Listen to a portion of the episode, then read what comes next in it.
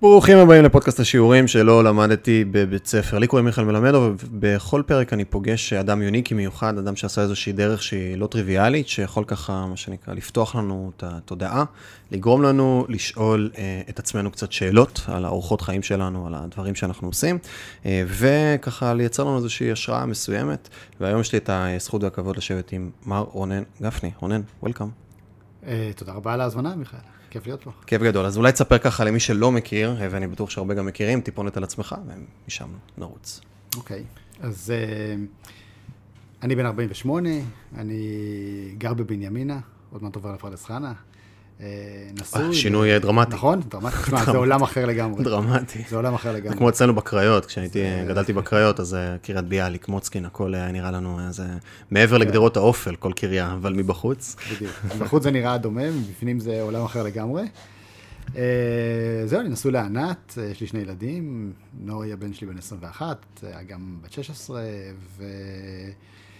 אני יזם, פילוסוף עסקי, אה, יש לי משחק לוח שפיתחתי שנקרא פרשביז, בטח נדבר עליו בהמשך. Mm-hmm. אני בעצם בכל העולמות של אה, חינוך ליזמות, חשיבה יזמית, חשיבה רב-מימדית, פילוסופיה עסקית סלש פילוסופיית חיים, ככה עולם חדש, תודעה חדשה. אה, בעיקר המטרה זה להכין אנשים ככה לעולם החדש, לתת איזושהי נקודת מבט אחרת. מה זה אומר פילוסוף עסקי? אני ראיתי, קראתי את זה גם ככה, גם בביו לפני זה, וזה פילוסוף עסקי, זה נשמע לי כמו משהו שבא לי להוסיף לקורות חיים שלי גם. כן.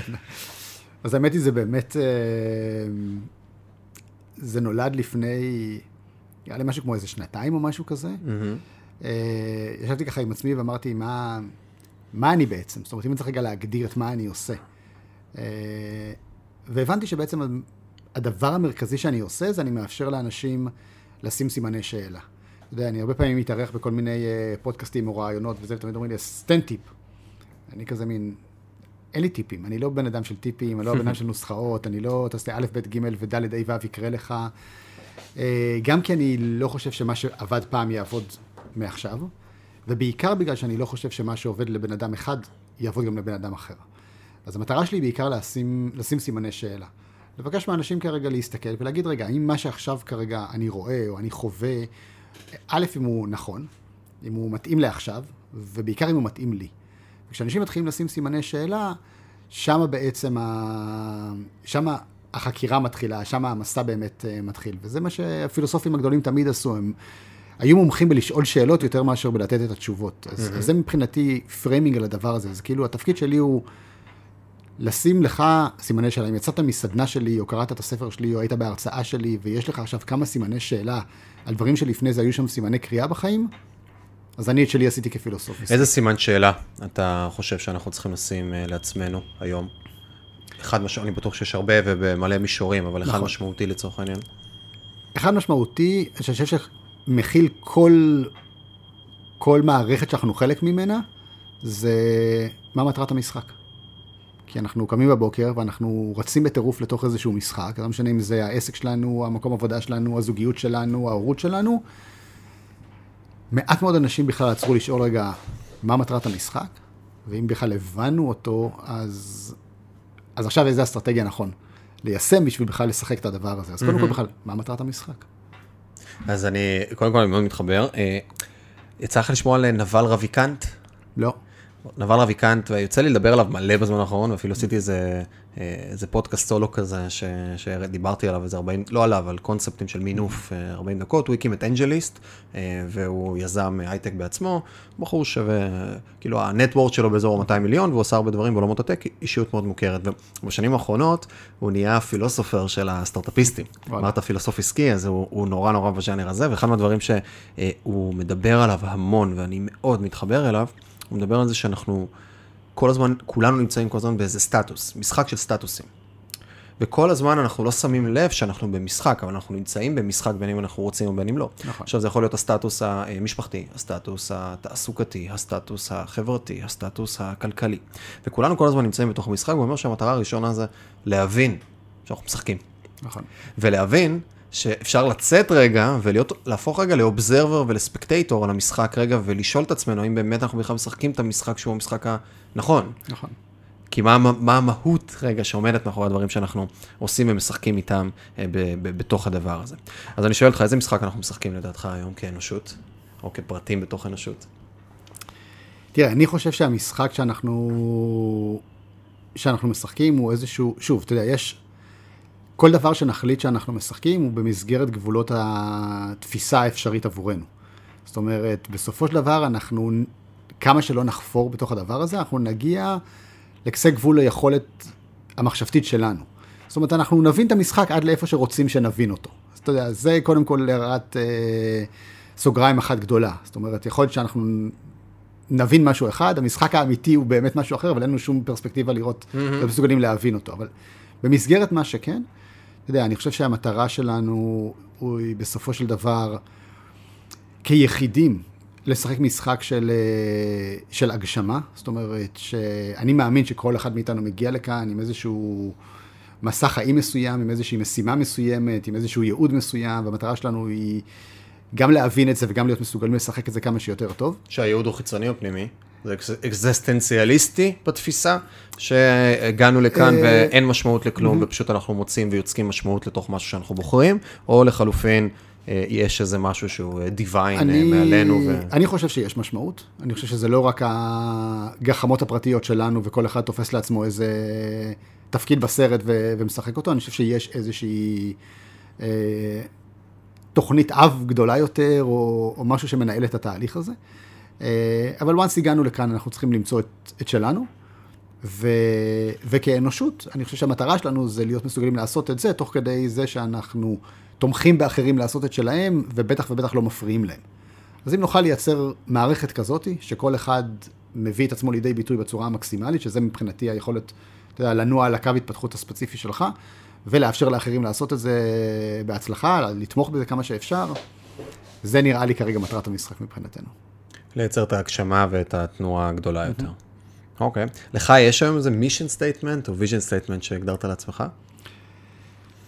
אמ, או איזה וואי כזה סיימון סינק style? אז זה לא, אני לא יודע אם זה, אם זה וואי מהסוג הזה. Mm-hmm. אני חושב שבאמת זה איזושהי קריאה פנימית או איזושהי הקשבה פנימית או הבנה פנימית, שבאמת התפקיד שלי הוא לאפשר לאנשים לראות את זה, שזה מטרת המשחק, ולאפשר לאנשים באמת לעשות שני דברים. אחד זה להתחבר למקום הפנימי הזה שלהם ולבנות חיים שתומכים בזה, כי הרבה פעמים אנשים או לא יודעים מה הם רוצים לעשות, באמת לא יודעים מה המסע שלהם בתוך הדבר הזה, וגם אם הם קצת מתחילים להרגיש שיש להם איזשהו כיוון, הם לא עולים על המסלול הרלוונטי, כי הם עדיין שבויים בתפיסות חיצוניות של איך חיים צריכים להיראות, mm-hmm. אז קודם כל לעשות את ההתאמה הזאת, ועד כמה שאפשר להסביר לאנשים שהדרך הכי, או האסטרטגיה הכי נכונה לשחק את המשחק הזה, זה גם בלעזור לאחרים לעשות את זה עבורם, והם יעזרו לנו לעשות את זה עבורנו, במקום... Uh, לריב איתם ולהתחרות בהם ולבזבז על זה מלא אנרגיה.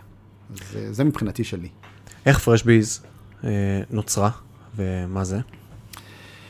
אז אה, פרשביז כמשחק, אה, קודם כל, מה זה? זה משחק לוח. זה משחק לוח אה, עסקי, יזמי, שהוא סוג של סימולציה עסקית כזאת, ואנשים צריכים להגיע לאיזושהי נקודת ניצחון על הלוח, וכדי לעשות את זה הם צריכים להקים עסקים, לזהות הזדמנויות, לעשות שיתופי פעולה עם שחקנים אחרים, להיות יצירתיים בשימוש בכלים שלהם, יש שם מניות, הלוואות, כל מיני רבדים ומימדים של פעילות עסקית, אבל בגדול זה משחק התנהגותי. המטרה שלו הוא באמת לאפשר לאנשים להסתכל איך הם משחקים, זה נותן שיקוף נורא נורא חזק על איך אנשים מתנהלים בתוך החיים שלהם, אתה יודע, מי תחרותי, מי משתף פעולה, מי יצירתי, מי רואה תמונה גדולה, מי בפרטי, מי מעיז, מי מפחד, כל הדברים האלה. וככל שאתה משחק את זה יותר ויותר, זה, זה מרחיב לך את הפרספקטיבה, ואתה יכול לעשות דברים יותר מעניינים, ולראות תמונה יותר רחבה, ולהיות יותר יצירתי, ויותר נועז, וכל הדברים האלה. אז זה מה שזה. איך זה נולד? זה ממש נולד בערב אחד שישבתי בגינה שלי בבנימינה, בערך איזה שבועיים אחרי שעברנו מתל אביב, הייתי בשוק כמה שקט הכל בחוץ, ומשהו בשקט הזה כנראה אפשר לאיזה... פרץ יצירתי. לאיזה פרץ כזה, לאיזה רגע כזה, ממש זה היה כמו נורה כזאת. ש... כזה. ממש, ממש כזאת נורה שנדלקת מעל הראש, אני אומר, וואי, בא לי לפתח משחק. רצתי למחשב, פתחתי PowerPoint, התחלתי לכתוב את כל העקרונות של המשחק, לעשות קצת visual על הדבר הזה, וזה הייתה נקודת ה... נקודת האפס של הדבר הזה, אפשר לקרוא לזה. אחרי זה הבנתי שאתה יודע שכל דבר פחות או יותר שעשיתי בחיים מתחבר לזה בסוף, וזה הכל נתן לי כלים שיאפשרו לי אה, לעשות את המשחק, אז אם יש בו, אתה יודע, מניות ושוק ההון זה כי התעסקתי בדבר הזה, ואם יש בו אלמנטים של אימון זה כי התעסקתי בעולם הזה, וכאילו כל העולמות באותה שלי תקופה מה התחברו עשית לזה. אגב? באותה תקופה אמ, היה לי עסק עם אשתי, אשתי מעצבת גרפית, והיה לנו סטודיו למיתוג ועיצוב גרפי, אני באתי מהרבה שנים של פיתוח תוכנה, וואלה. אז שיחקתי בפיתוח אה, אתרי אינטרנט, כל מיני דברים כאלה, קצת מעולמות של אה, התפתחות אישית, אימון, כאילו עשיתי כל מיני דברים מהסוג הזה, שבסוף איכשהו מצאו את דרכם לתוך, ה... לתוך היצירה הזאת. איך נראה פלואו של משחק, ואיזה ערכים אפשר אה, לצורך העניין ללמוד מתוכו על עצמנו? אז פלואו של, קודם כל זה משחק שהוא משחק מוגבל בזמן. זאת אומרת, אתה משחק אותו ל-60 דקות או 30 דקות, לא משנה כמה שאנחנו בוחרים, ו- וזו מסגרת הזמן של המשחק. זאת אומרת, ב- בשונה מהרבה משחקים אחרים שאתה משחק עד שיש איזשהו מנצח, אה, פה זה משחק מוגבל בזמן. כמו החיים. לגמרי. ההבדל היחיד, אתה יודע, כמו אני אומר לאנשים תמיד בסוף הסדנה, ההבדל המרכזי בין פרשביז לבין החיים זה שבפרשביז אני אומר לכם. מתי נגמר כן. הזמן. והחיים זה משחק קצת יותר מורכב, זה משחק מוגבל בזמן שאתה לא יודע מתי נגמר הזמן. זה מאוד מעניין, אתה יודע, כי מה האסטרטגיה הכי נכונה לשחק משחק מוגבל בזמן שאתה לא יודע מתי הוא נגמר. ואנחנו, אני חושב שזה ה... שאלה מעניינת.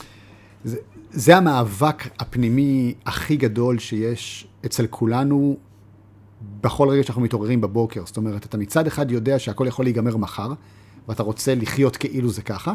מצד שני, אתה יודע שגם יכול להיות שזה ייגמר עוד 80 שנה, וגם אתה רוצה לחיות ככה. והמתח הזה, בין ה... בכל רגע זה יכול להיגמר, לבין, אבל יכול להיות שאני אהיה פה עוד 80 שנה, ואני צריך לקבל החלטות בתוך המשחק הזה, בהתאם לזה, זה נראה לי, ה... זה הקסם של החיים בעצם. הקושי, הקושי ו...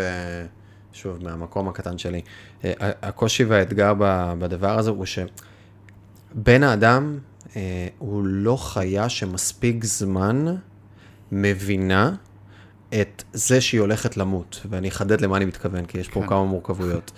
בן אדם הוא, ה, הוא היצור היחידי בטבע שיודע שהוא הולך למות.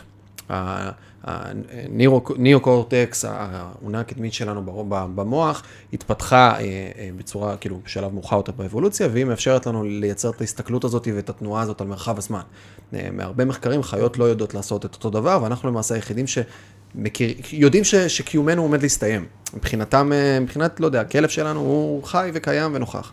ואבולוציונית, אנחנו עוד לא מספיק זמן עם הדבר הזה, לדעתי, כדי באמת לדעת to cope with it, כאילו באמת באמת להתמודד עם זה ולהכניס את הפרספקטיבה הזאת באמת לתוך החיים שלנו, כי כמו שאמרת מקודם, זה יכול להיגמר היום בבוקר כשאני יוצא החוצה ואני נדרס אה, על ידי איזה אוטובוס, וזה יכול להיגמר גם בעוד 80 שנה. והיכולת לבוא ולהסתכל על עצמי אה, בתוך ציר הזמן הזה ברגע נתון ולקבל החלטות מהפרספקטיבה הזאת, מאוד מאוד מאוד מאתגרת.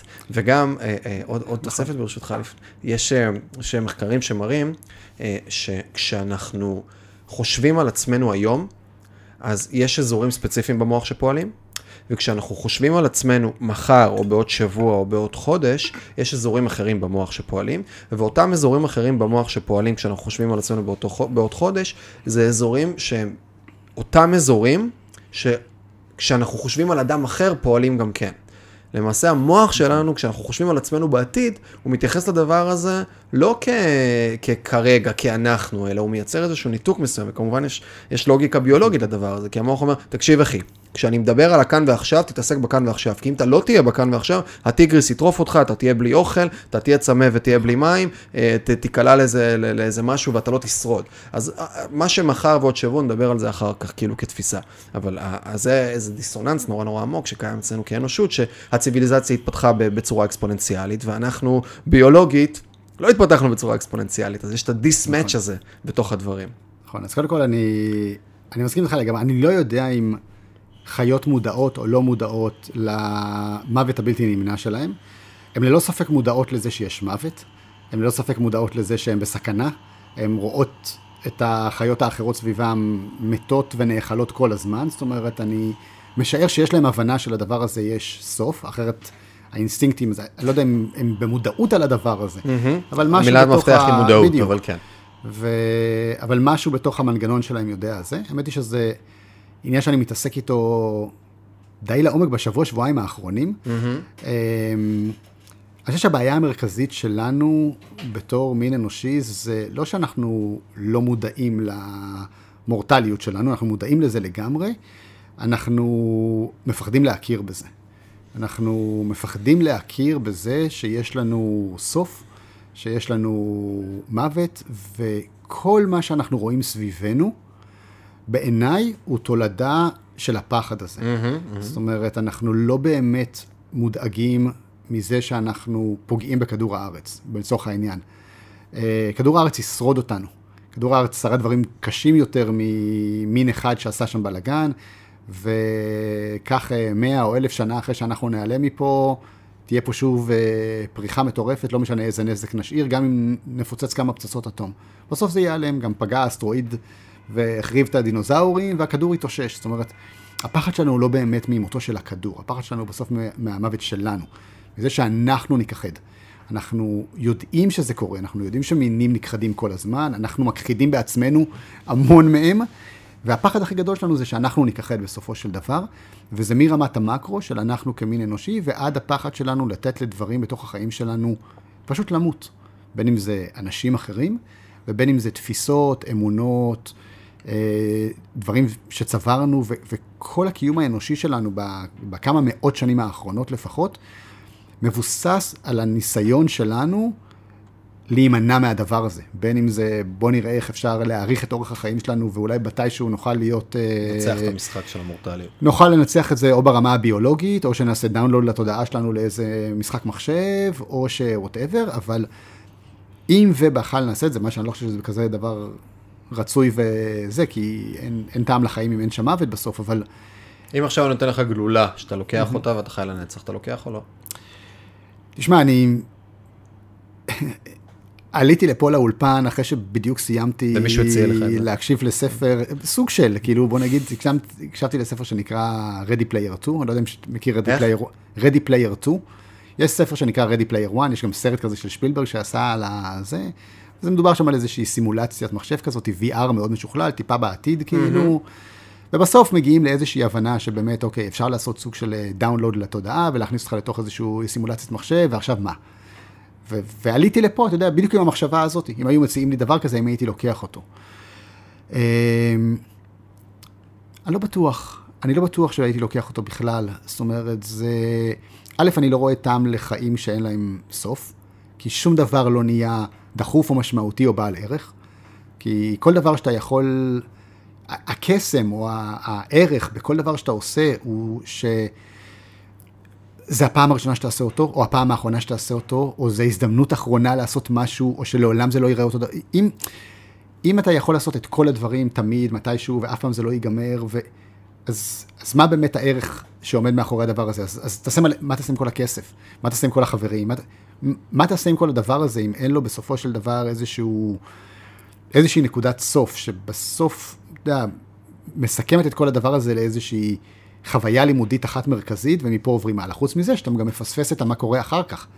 ואנחנו לא יודעים מה קורה אחר כך, אז יכול להיות שאתה מפספס משהו שהוא הרבה הרבה יותר מגניב מאשר להיות איזה פיסת תוכנה בתוך איזשהו משחק מחשב אה, ישן. אז לא בטוח שהייתי קופץ על, ה, על ההצעה הזאת. שאלה מעניינת. כן. אה, יצא לי משום מה להתבחבש הרבה עם הדבר הזה, זה שנקרא מוות אה, בגיל צעיר באופן יחסית. בגיל 19 כבר התחלתי לקרוא כל מיני ספרים בנושא ולחפש אה, פילוסופיות ודעות של אנשים סביב הדבר הזה. אה, ויש ספר שאני ממליץ לכולם לקרוא אותו, שנקרא להביט בשמש. ספר של ארווין יאלום, שהוא פסיכיאטר ופילוסוף. שהוא מתעמק ב... הוא מטפל, למרות שהוא פסיכיאטר, MD וכאילו מגיע מהעולמות הרפואיים, כן. הוא מטפל, ב... והוא מטפל בעיקר, בעיקר דרך פסיכולוגיה פילוסופית, דרך uh, קונטקסטים ותפיסות, יש לו ספרים נפלאים, uh, כשניטשה בחר הוא אולי הוא המוכר ביותר מביניהם, כן. יש לו עוד אחד של שופנאוור וכו', אבל אחד מהספרים שהיית, פשוט אני חושב שבלעתי אותו באיזה שלושה ימים, קוראים לו להביט בשמש, והוא בספר המשפט שעומד מאחורה, זה אדם אינו יכול להישיר מבט על שני דברים, לא אל השמש ולא אל המוות.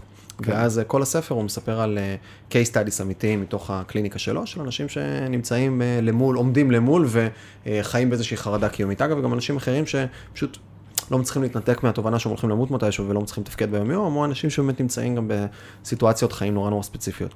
ולאורך הספר הוא שוזר הרבה מאוד פרספקטיבות פילוסופיות של איך להתמודד דרך הדבר הזה, דרך כל מיני הוגים וכל מיני אנשים. ואני כשקראתי את הספר הזה, דווקא לקחתי אותו למקום אה, של...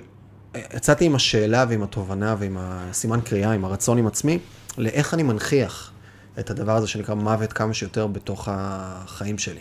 כמה שיותר לבוא ולהכיל את זה בתוך החיים שלי, כי זה מייצר פרספקטיבה אה, קצת שונה לגבי כל דבר. אה, סתם, הרבה פעמים שואלים אותי איך אני מתמודד עם לחץ, או איך אני מתמודד עם מלא בעיות שקורות לי מכל מיני מישורים, כי אין מה לעשות, אתה מכיר את זה, שלהקים עסקים ולעשות דברים, זה בסוף כל היום למצוא את עצמך מטפל באתגרים, וזה חלק מהמשחק, וכאילו, תמיד היכולת להבין, טוב, מתים בסוף. כאילו, זה מצחיק להגיד את זה, אבל אם מצליחים באמת לבוא ולהנכיח את זה בתוך סיטואציות של... דברים, מייצ... מכניס פרופורציות לתוך החיים, מייצר איזושהי פרספקטיבה ומייצר גם את הדחיפות הזאתי. הדחיפות הזאת היא לבוא ולעשות, כמו שאמרת מקודם, שאם אין לי את הסגירת, אה, אין לי את הקו סיום, אז אם אין לי את הקו סיום בריצה, אין לי את המרתון, אין לי את החמישה קילומטר, אין לי את העשרה קילומטר, אז, אז נורא קשה לרוץ, כאילו, נורא קשה להמשיך לעשות נכון, את הדבר גם הזה. כמה זמן תרוץ? לנצח? שאלה יפה. כאילו, מה, מה, מה יעצור אותך? עכשיו תרוץ 60 שנה? כאילו, מה, מה המשמעות של זה? אם יוצאים לפרספקטיבה רגע של, של עתידנות בהקשר הזה, אז מדברים על הדבר הזה של סימולציות, מדברים על היכולת לנצח את המתקן הביולוגי הזה שאנחנו בתוכו, בסוף מה זה משנה, זה התודעה וכל העולמות האלה. סתם עבר לי בראש, או נראה לי שזה בסוף יהיה, יהיה טקסים של אנשים שמחליטים אה, לכבות את המחשב באיזשהו שלב מסוים, ותהיה את ההחלטה האישית כן, של כל אחד, נכון. ויכול להיות שגם יהיה הקצאות, אתה יודע, אני זורק את זה קדימה, כן. כי בסוף יש פה איזה over population מסוים, ומה, נביא ילדים עד אינסוף, או משהו בסגנון, יש לך הקצאה לכמה זמן אתה חי, וכמה כן, כסף אתה קונה, וכולי. כבר לא יהיה לך over population, בגלל שאתה תהיה, אתה יודע, איזושהי סימולציית מחשב, זה רק תודעה שלך שמתקיימת באיזשהו אה, אם אנחנו מדברים על סימולציה, כן, אם אנחנו, יש את הביולוגיה לנצח. אותה, ויש ללכת ממש לרמה של המחשב. שהניצחון אם כבר נגיע לניצחון הזה, הוא יהיה דרך זה שאנחנו נביס את הביולוגיה. כן. אנחנו לא, לא נראה לי שאת הביולוגיה נצליח לנצח, אנחנו מקסימום נהיה סוג של אה, סייבורגים, סלאש אה, יצורים שחיים רק ברמת התודעה, ו... ואז א', זה כבר לא יצורים אנושיים, זה כבר משהו אחר, ויובל נוח הררי מדבר על זה ב... בספרים שלו, אז, אז זה, כבר לא, זה כבר לא המין האנושי, זה משהו אחר. אה, אבל אני חושב שלפני שאנחנו, אתה יודע, הולכים לשם, שזה כבר מאוד עתידני, מורכב, ובאמת מצריך שאלות פילוסופיות מאוד מאוד מאוד אה, עמוקות. אני חושב שברמת היום-יום,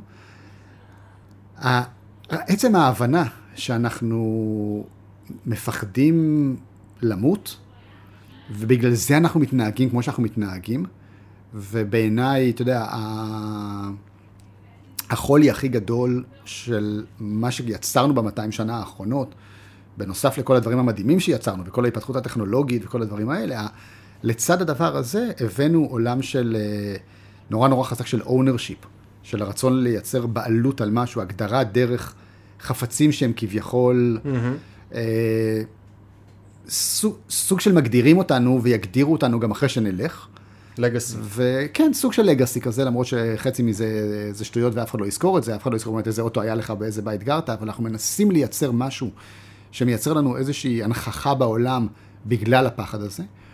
ואני חושב שבשנייה שנסכים לקבל את המקום הזה, ונסכים רגע לתת לדברים קטנים למות, זה ישנה את כל תפיסת העולם שלנו. אתה יודע, אני התעסקתי עם זה בסוף שבוע האחרון ממש, כאילו, mm-hmm. עשיתי איזה סשן עם עצמי על הדבר הזה, וממש אמרתי, אוקיי, סבבה, איזה דברים בתוך החיים שלי כרגע אני מוכן לתת להם למות, כדי ש... כדי שאני אוכל להתחדש, כי הבעיה המרכזית זה שאנחנו, כל מה שמניע אותנו כרגע בתוך המשחק הזה, זה שאנחנו תלויים בדבר. אנחנו, נורא קל להפעיל אותנו, ונורא קל לעשות עלינו מוניפולציות, כי אנחנו כולנו תלויים בדבר. אוקיי, אנחנו תלויים ב, בתואר שלנו, בעבודה שלנו, באוזן שחונה לנו בחנייה, אנחנו, כן, המשחק הזה, אנחנו תלויים בדבר.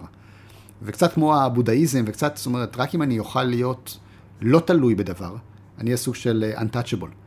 ואז אפשר בכלל לשחרר מחשבה חופשית, ואפשר להתחיל לעשות דברים אחרים, והרבה ממה שאני עושה, בתוך הצורת חיים שלי, אני מנסה כמה שיותר לשחרר אותי מלהיות תלוי בדבר שמישהו אחר החליט שהוא בעל משמעות. ואתה יכול לעשות את זה רק אם אתה מוכן לתת למשהו למות, אם אתה מוכן לקחת את האוסקר שלך ולנתץ אותו, או אם אתה מוכן לקחת את התואר שלך ולזרוק אותו לפח, או אם אתה מוכן לקחת את האוטו שלך ולמכור אותו, או אם אתה מוכן לקחת חברות מסוימת שיש לך ולשחרר אותה, אם אתה מוכן לקחת כסף שיש לך ולשחרר, אם אתה מוכן לשחרר את הדברים האלה מעליך, אז אתה באמת נהיה בן אדם חופשי ו- וכזה שבאמת יכול להשתמש במה שהוא צבר בתור ערך של, ה- של התכונות שלך, של מי שאתה, של הבן אדם שנהיית, ולא של הדברים שצברת, וזה בעיניי המסע המעניין. המסע של מי אתה הופך להיות בתוך הדבר הזה, ולא מה אני עושה סביבי שמונע ממני בעצם חופש תנועה בסופו של דבר. האם יש או מהן אה, דיסציפלינות או דברים שאתה עושה על מנת אה, לעלות אה, בסולם הזה? אמ, קודם כל, אני עושה הרבה מאוד התפתחות אישית. זה, זה הדבר המרכזי. שמה זה אומר?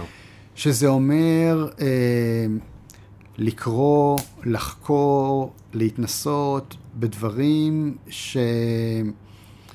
שמאפשרים לתודעה שלי לשחרר תפיסות ישנות. זאת אומרת, אם אני לוקח משהו שאני מזהה שאני כביכול תלוי בו, או שאומרים לי שאני צריך אותו, כי הוא יעניק לי whatever, אז אני קודם כל מתחיל לשים סימני שאלה. הכלי המרכזי שאני עובד דרכו זה סימני שאלה. מכאן גם הצד הפילוסופי. זאת אומרת, אני לא לוקח שום דבר כמובן מאליו, או כהנחיה שהיא, שהיא הכרח. אני תמיד אומר, אוקיי, אתה חושב שזה אמת? האם? א', תוכיחו לי. דבר שני, כאילו, האם יש עוד אופציות? האם זה מתאים לי? זאת אומרת, כל דבר, זה לא משנה אם זה יהיה אה, תואר אקדמאי, או כמה כסף אני מרוויח בחודש, או כמה שעות אני אמור לעבוד, או מה תפקידי בחיים, או מה זו הצלחה, כל דבר כזה, אני לוקח ואני מפרק אותו, אני שואל שאלות, ואני בודק האם, האם זו אמת. אני מגלה שרובם לא, ובטח לא עבורי. ואתה עושה את זה מה, ברמת אה, רוטינה מסוימת, או פשוט אה, כ... לא, כי רוטינה מבחינתי זה או גם... פשוט בבנימין אה, הנחמד שם בגינה, אז יש הרבה זמן להסתכל. בוא נגיד שהרוטינה המרכזית שאני שומר עליה זה להשתדל לעבוד 20% מהזמן שלי ול- ולבהות 80% מהזמן שלי. איך עושים את זה? תלמד אותי. איך עושים את זה? כן. אמ, אני חושב שהדרך הכי פשוטה לעשות את זה, זה קודם כל להגדיר מה זה הצלחה. כי אני חושב שיותר מ-50% מהזמן שאנשים עובדים, הם לא עובדים בשביל עצמם. הם עובדים בשביל איזה משהו אחר. אוקיי? הם עובדים בשביל המשכורת היותר גבוהה או ההכנסה היותר גבוהה, הם עובדים בשביל הסטטוס, הם עובדים בשביל משהו שכבר לא משרת אותם. הם משרתים את זה. בשנייה שאני מרגיש שאני נכנס לאיזשהו אזור שבו אני משרת משהו אחר, ושוב, כשאני אומר משרת משהו אחר, זה לא משרת אנשים אחרים, כי התפקיד שלי הוא לשרת אנשים אחרים, זה מה שאני עושה. אבל אני משרת איזושהי תפיסת עולם שהיא לא שלי, שם אני כבר רוצה רגע. אני אומר, רגע, האם זה, האם זה נכון? ואני חושב שהרבה ממה שאנחנו עושים, אנחנו עושים בשביל לשרת את אותן תפיסות ומסגרות שהן לא שלנו. ואז אני שואל את עצמי, רגע, זה, זה משנה כמה אני מרוויח? זה חשוב? זה חשוב אם עשיתי אקזיט, לא עשיתי אקזיט? זה חשוב אם חונה לי אוטו כזה בחנייה, או לא חונה לי אוטו כזה בחנייה? זה חשוב מה הגודל של הבית שלי, או לא חשוב מה הגודל של הבית שלי? זה חשוב כי... הדבר הזה חשוב. אה, כל התארים שאנשים אוספים עליהם, חשוב. לא? עכשיו, זה לא, זה לא שאני אומר שזה לא חשוב. אני... קודם אם כל... אני אכנס אליך לאתר עכשיו, אוקיי. אז אני אראה הרבה תארים. אתה לא תראה אף תואר. אני לא אראה תואר. אתה רק תראה הרבה- תארים שאני נתתי לעצמי. כן, ברור, כן. פילוסוף עסקי ודברים ועניינים. אז זה, זה משהו שאתה מייצר לעצמך את ההגדרה, ו... כן, אני מייצר לעצמי את ההגדרה. או שאתה עושה את זה וזה בסדר גמור, כן. שאתה עושה את זה כי אתה אומר בסוף אני חי כן בחברה שמעריכה את הדברים האלה, אז אני צריך לבנות את הפרופיל הנכון הזה על מנת כדי לייצר לי את ההזדמנויות ואת הדברים אז- וכולי. אז זה לא צורת החשיבה שלי. זאת אומרת, אני יכול להגיד לך שגם שאלת אותי מקודם איך הגיע הנושא של פילוסופיה עסקית, זה הגיע מ- מחקירה פנימית קודם כל. מלנסות להסביר לעצמי מה אני, למה, אני, למה זה חשוב לי להסביר לעצמי מה אני, בגלל שאני, כדי שאני אוכל לדעת על מה אני אומר כן ועל מה אני אומר לא. אז אה, אתה מגיע באיזשהו שלב, אם אתה עושה עשייה טובה בעולם, אתה מגיע באיזשהו שלב למצב שבו כמות הבקשות יותר גדולה מהזמן שאתה מוכן להקדיש להם. חד משמעית. אוקיי? ואז המשחק הוא משחק של להגיד כן ולא לדברים הנכונים. אוקיי? זה כמו שאני מאמין שאם אתה עושה, אם אתה מסתכל נכון על עולם השיווק, תמיד הקהל שלך הוא אינסופי. תמיד יש הרבה יותר אנשים שרוצים את המוצר שלך, או את השירות שלך, ממה שאתה באמת מסוגל לספק מהקפסיטי שלך. לא תמיד אתה יודע לה, לה, להגיע אליהם, אבל הקהל הוא בטח הרבה יותר גדול, ואז המשחק הוא למי אני אומר כן ולמי אני אומר לא. אני אוהב את ההסתכלות של אה, מרק, אה, אפשר להעביר הרבה ביקורת וזה, אבל ההסתכלות של מרק צוקרברג בהקשר הזה. של אצלו, אה, הוא מסתכל על כל אוכלוסיית העולם, הוא מסתכל על, אה, על יש שני סטטוסים. Active users ו-Unactive users, ש-Unactive users זה מי שעוד לא נרשם לפייסבוק, זה כאילו מבחינתו כל בן אדם בכדור הארץ הוא user. נכון, אבל מבחינתו, הוא בגלל איזושהי, שוב, אתה יודע, לא בא לשפוט אותו, לא מכיר אותו, לא יודע מה, מה מסע הנשמה שלו בעניין הזה, אבל מבחינתו כולם הם לקוחות פוטנציאליים, ומבחינתו ה capacity שלו מסוגל להכיל את כולם. חלקם לקוחות קיימים וחלקם לקוחות פוטנציאליים, אבל יש לו capacity להכיל את כולם. אני אפילו לא מתעסק עם זה, אני אפילו לא מנסה להתיימר שיהיה לי capacity להכיל את כל האנשים שרוצים לעשות התפתחות אישית, או רוצים להיות יזמים, או רוצים... היכולת שלי, או whatever, כל מנגנון שאני אבנה, הוא עדיין בטל בשישים לעומת כן. הפוטנציאל. אז, אז כשאני קם בבוקר, מבחינתי, הפוטנציאל הוא אינסופי. אני לעולם לא אגיע למצות אפילו חלקיק זעיר מכל הפוטנציאל העסקי שיש. ואז אני עסוק, אוקיי, אז עם מי בא לי לעבוד? אוקיי, אם כולם יכולים להיות לקוחות, אבל לוקח זמן אבל להגיע לשם. נכון.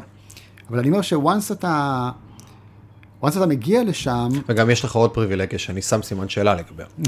אה, אתה היום אה, one man show הוא עם צוות רזה סביבך, נכון. נכון? אה, המערכת לא יונקת. אני למשל, סתם לוקח כאנלוגיה וכשאלה פתוחה שאני אוכל לקבל ממנה גם את הפרספקטיבה שלך לדבר, אני קם בבוקר, ובין אם אני רוצה או אני לא רוצה, יש לי 20-30 וואטסאפים שאני מקבל. בין אם אני רוצה או לא רוצה, כל יום יש לי 150-180 מיילים שאני צריך, צריך להגיב אליהם ולהיות מודע אליהם, זה לא מיילים אה, של ניוזלטר. אז- יש לי אה, אינרציה של מערכות ודברים שקורים כבר, שמאלצים ודורשים ממני איזה, עכשיו במקרו, הייתה לי החלטה חופשית של אני נכנס לזה ממקום מודע, שאני יודע שאני אשלם מחירים בכל מיני תצורות, נכון. וחלק מהמחיר הזה זה זמינות מסוימת לפתרון בעיות, קבלת החלטות, התקדמות, פגישות וכולי. ואני מבין במאקרו, במאקרו יש חופש, אבל היום יום שלי הוא לא חופש. כשאתה אומר 80-20, של 20, אה, ל- 20 לעבוד, שאגב אני גם כן רציתי לשאול האם זה מבחינתך נחשב עבודה. כי, או שזה זה ב-80 או ב-20, כי יש פה גם כן שאלה. זה, נכון, תכף אני אענה על זה גם, אוקיי? אז, אז קודם כל, באמת, ב... בהמשך למה שאתה אומר, אז זה מתחיל קודם כל מהמקום הזה של ה... אני רוצה או לא רוצה, או יש לי בחירה או אין לי בחירה ל-180 אימיילים האלה. קודם כל, יש לך. מזה, מזה זה מתחיל. זאת אומרת, אתה בחרת להיות בסיטואציה שבה אתה מקבל 150 אימיילים, לחלוטין. והבחירה הזאת כנראה משרתת אותך, והשאלה הראשונה שכל אחד צריך לשאול בבוקר כשהוא קם, זה האם זה עדיין משרת אותי. כי יכול להיות שבחירה שקיבלת לפני חמש שנים, לא משרתת אותך עכשיו. וכל עוד אתה קם בבוקר ואתה אומר, כן, זה עדיין משרת אותי, אז כן, אז אתה צריך להתמודד עם 180 אימיילים, אני צריך להתמודד עם משהו אחר, זה לא משנה, אבל החופש הוא לא ב- בלשבת על חוף הים בתאילנד ולשתות קוקוסים, זה לא חופש. החופש זה לדעת שמה שעכשיו הגיע לפתחך, לפתחך בבוקר, בין אם זה 180 אימיילים או אה, פינה קולדה, בסדר? זה בחירה שלך. זה החופש. החופש הוא בזה שאני בחרתי בזה.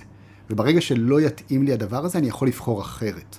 אז אם אתה קם ואתה אומר, בין אם אני רוצה או לא רוצה, אין לי ברירה, שם אתה מאבד את החופש. אם אתה קם בבוקר ואתה אומר, סבבה, מגניב, יש לי 150 אימיילים, זה עדיין מתאים לי? כן, יאללה, בוא נסתער עליהם, או לא, כבר לא מתאים לי, בוא נראה איך מורידים את זה ל-60 אימיילים. זה חופש בעיניי. היכולת לקום בבוקר ולהחליט אחרת. עכשיו, הרבה פעמים אנשים נכנסים לאיזשהו לופ כזה של, טוב, בניתי כבר איזה מערכת, והמערכת הזאת אני צריך... ואתה מתחיל לשרת את המערכת. ובמקום הזה אני תמיד אומר לאנשים, רגע, עצרו שנייה רגע. מה המטרה של כל המערכת הזאת? את מה היא באה לשרת? היא קודם כל באה לשרת אותי ואת המסע שלי בעולם. ואם היא לא עושה את זה כבר, אז, אז למי אני עושה טובה כשאני מנהל אותה? לעובדים שעובדים אצלי, לזה, הם יסתדרו, יש להם את המסע חיים שלהם, הם יגיעו למה שהם צריכים להגיע, בין אם הם עבדו אצלי או לא עבדו אצלי, שיתפו איתי פעולה או לא שיתפו איתי פעולה. זאת אומרת, זה לא, ההצלחה שלהם לא תלויה בי, המסע שלהם לא תלוי בי, אני תחנה בדרך עבורם, ויכול להיות שהיום ויכול להיות שמחר זה לא יהיה והכל בסדר, לא קרה כלום. אה, אני כל הזמן שואל את השאלות האלה, זאת אומרת, מה אני רוצה, וכש, וככל שאני שואל את השאלות האלה יותר, אני מגיע לה, אצלי, למינון הזה של ה-80-20. ובגלל זה אין לי צוות, לא בגלל שלא יכולתי להקים, בגלל שבחרתי לא להקים, כי אני לא רוצה 150 אימיילים ביום. אני, תאמין לי, אתה יכול לבלות איתי יום שלם, אני אולי אקבל 2-3 שיחות טלפון במהלך כל היום. אף אחד לא מתקשר אליי. יש לי אולי חמישה אימיילים שאני צריך לטפל בהם במהלך היום. אין לי את כל הדבר הזה. פשוט יצרתי לעצמי מערכת שאני לא צריך את כל זה.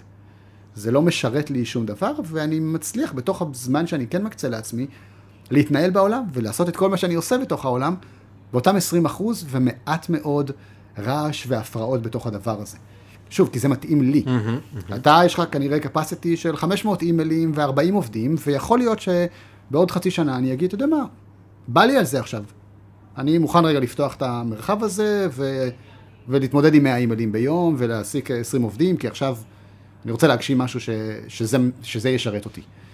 אה, אז הבחירה הזאת כל בוקר היא, ה, היא החופש האמיתי בעצם. איך אתה מנכיח את הבחירה הזאת?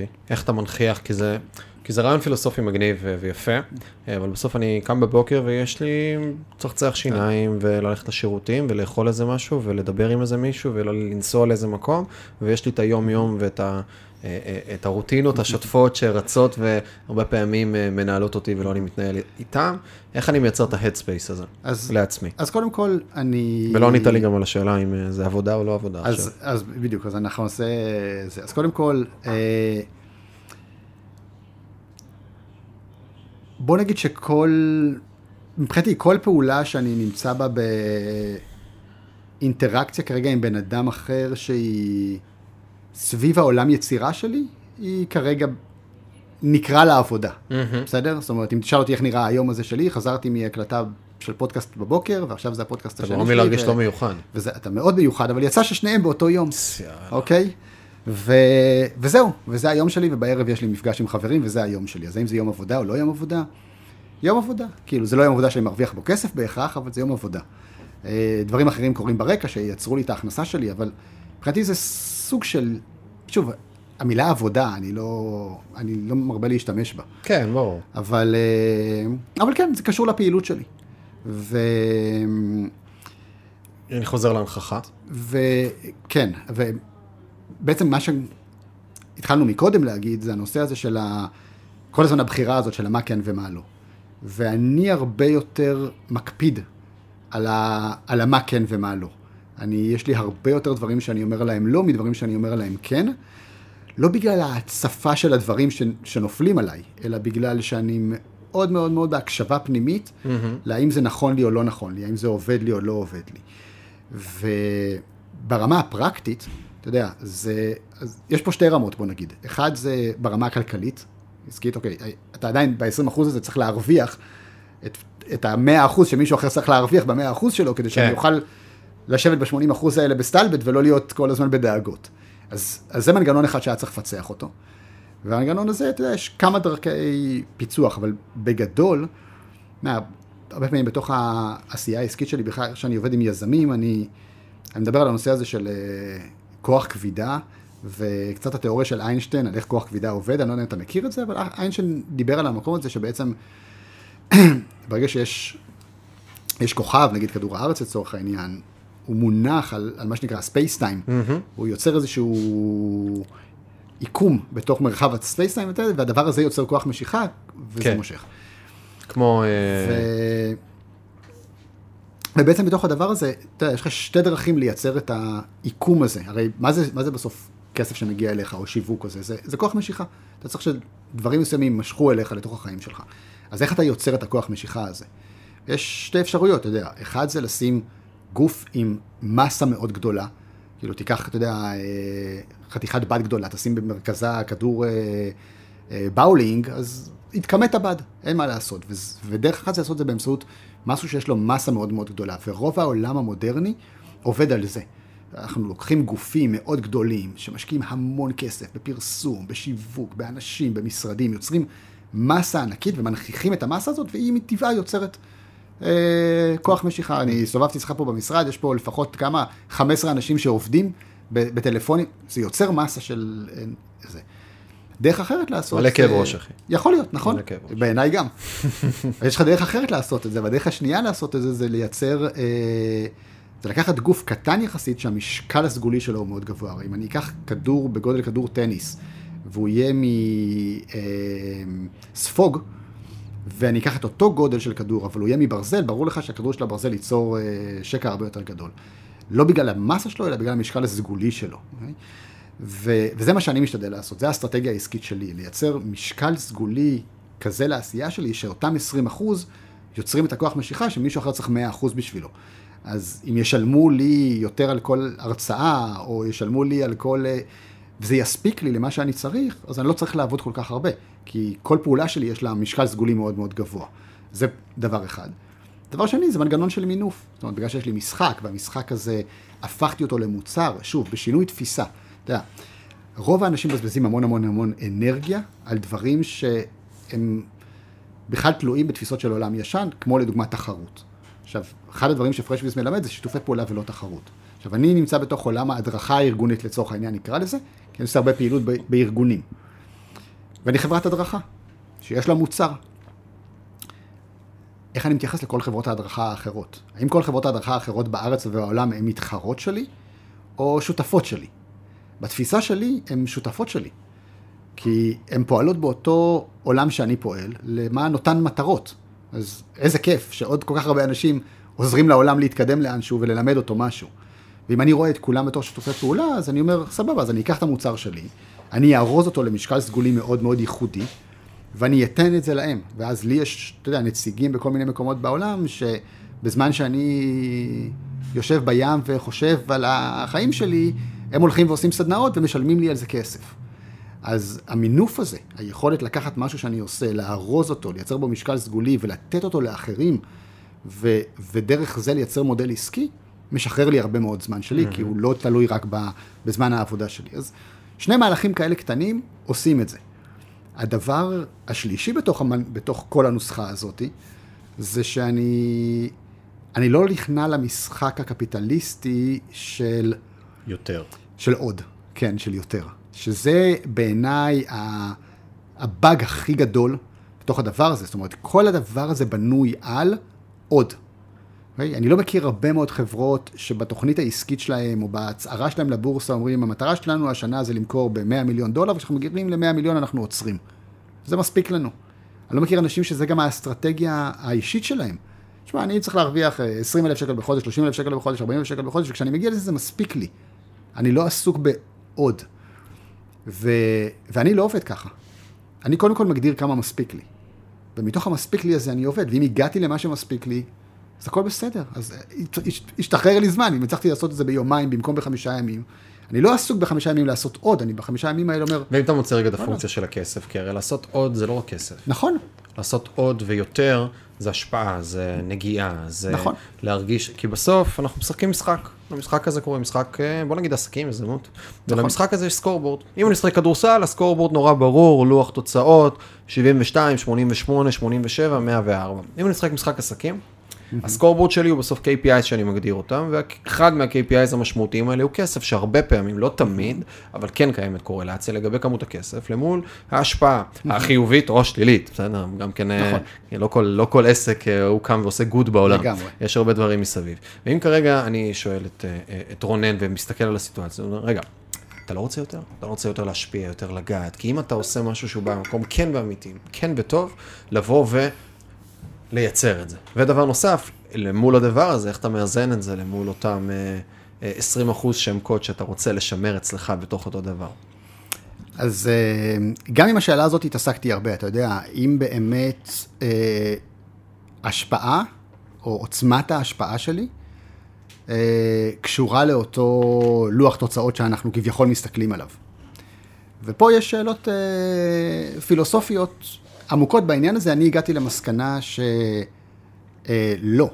זאת אומרת, אני יכול לייצר, בואי, השאלה ששאלתי את עצמי היא, איך אני יכול לייצר השפעה מאוד גדולה בתור עסק מאוד קטן?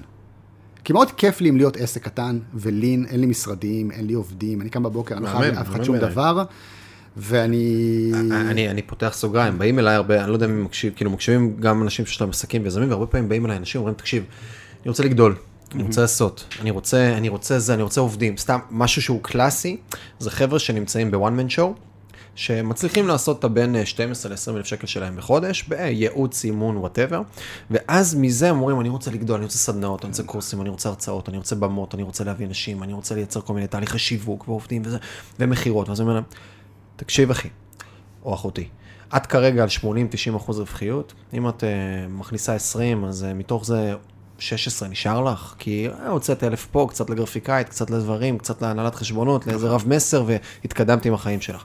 כדי להגיע לאותם 16 אלף שקל רווח, לצורך העניין, בחברה שמתחילה לעבוד במעגלים, את נכנסת למודלים של 15% רווח, 20, וזה אם את עושה דברים טוב. נכון. אז זה אומר שאת צריכה לעשות, לא, זה לא ל, ל, להביא עוד עשרת אלפים, זה להכפיל את עצמך פי חמש, נכון. פי זה לא לעשות. פי שתיים ולהרוויח פי עוד אחד בדיוק, וחצי, בול. זה לעשות זה- פי חמש ולהרוויח אולי פי אחד פי- נקודה ב- וחצי. בדיוק, וגם כן. במקרה הטוב, וגם עם מלא סיכון ומלא דברים. נכון. והרבה אנשים אני אומר להם, תקשיבו, בואו נסתכל על המודל הקיים, ובואו נראה איך למול הדבר הזה הופכים אותו ליותר רזה בכמות השעות שאתם משקיעים, וליותר רווחי בכמות הכסף שאתם לוקחים, ולפעמים בארבע ארבע החלטות של תייצרי איזה מוצר תחזוק, אה, תורידי, אה, תהפכי פגישה במקום שעה ל-45 ותוסיפי איזה שאלון ששולחים לך בסוף ומייצרת עוד נקודה, בום, העסק גדל ב-50-40 אחוז במחזורים שלו, עם הפחתה בזמן, ולייצר בדיוק את אותה נוסחה שהיא מאוד מאוד לא טריוויאלית, והרבה פעמים רוצים את היותר ולא שואלים את השאלות החכמות האלה שאתה מעלה רגע של, וזה אהבתי מאוד את האנלוגיה אגב, ואני אומר את זה כאילו,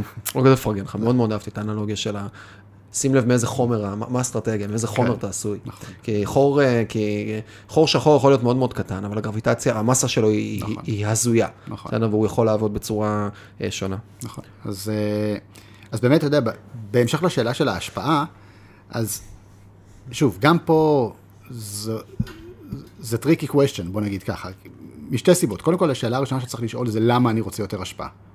זה גם לא מובן מאליו. נכון. הרבה פעמים התשובה שאנשים נותנים לעצמם זה תשובה של אגו. זה לא תשובה של באמת, זו הקריאה הנשמתית שלי ואני צריך להעביר את המסר שלי ברחבי העולם. אז קודם כל לשים לב לזה. זאת אומרת, זה שעכשיו אני יכול להגיד לך שיש לי 100 אלף איש ששיחקו במשחק בעולם, את מה זה משרת? את האגו שלי, או שזה משרת באמת את זה שאני שמח שאנשים עשו את זה, אוקיי? אז גם, גם פה צריך לשים לב ולראות איפה אנחנו נופלים למשחקים של אגו. אבל בוא נגיד שאנחנו באמת רוצים לייצר השפעה, וזו הקריאה הנשמתית שלנו, ויש לנו משהו נורא חשוב להגיד, וככל שיותר אנשים ידעו את זה, באמת, זה ייטיב עם כולנו. איך עושים את זה בעסק קטן? זו שאלה שאני מתעסק איתה הרבה מאוד זמן. ויש לי כמה תשובות בעניין הזה. אחד זה קודם כל, כמו שאמרתי מקודם, מינוף. אם אני עכשיו נותן את, מה, את הידע שלי, יודע לארוז אותו נכון, ולשחרר אותו לאנשים אחרים, ושאנשים אחרים יעשו אותו, אז אני מייצר השפעה בלי שאני צריך לעבוד בזה, אוקיי? Okay? אצלי, באמת, במשחק שלי, אתה יודע, 100 אלף איש שיחקו אותו ב-30 מדינות שונות בעולם לפחות.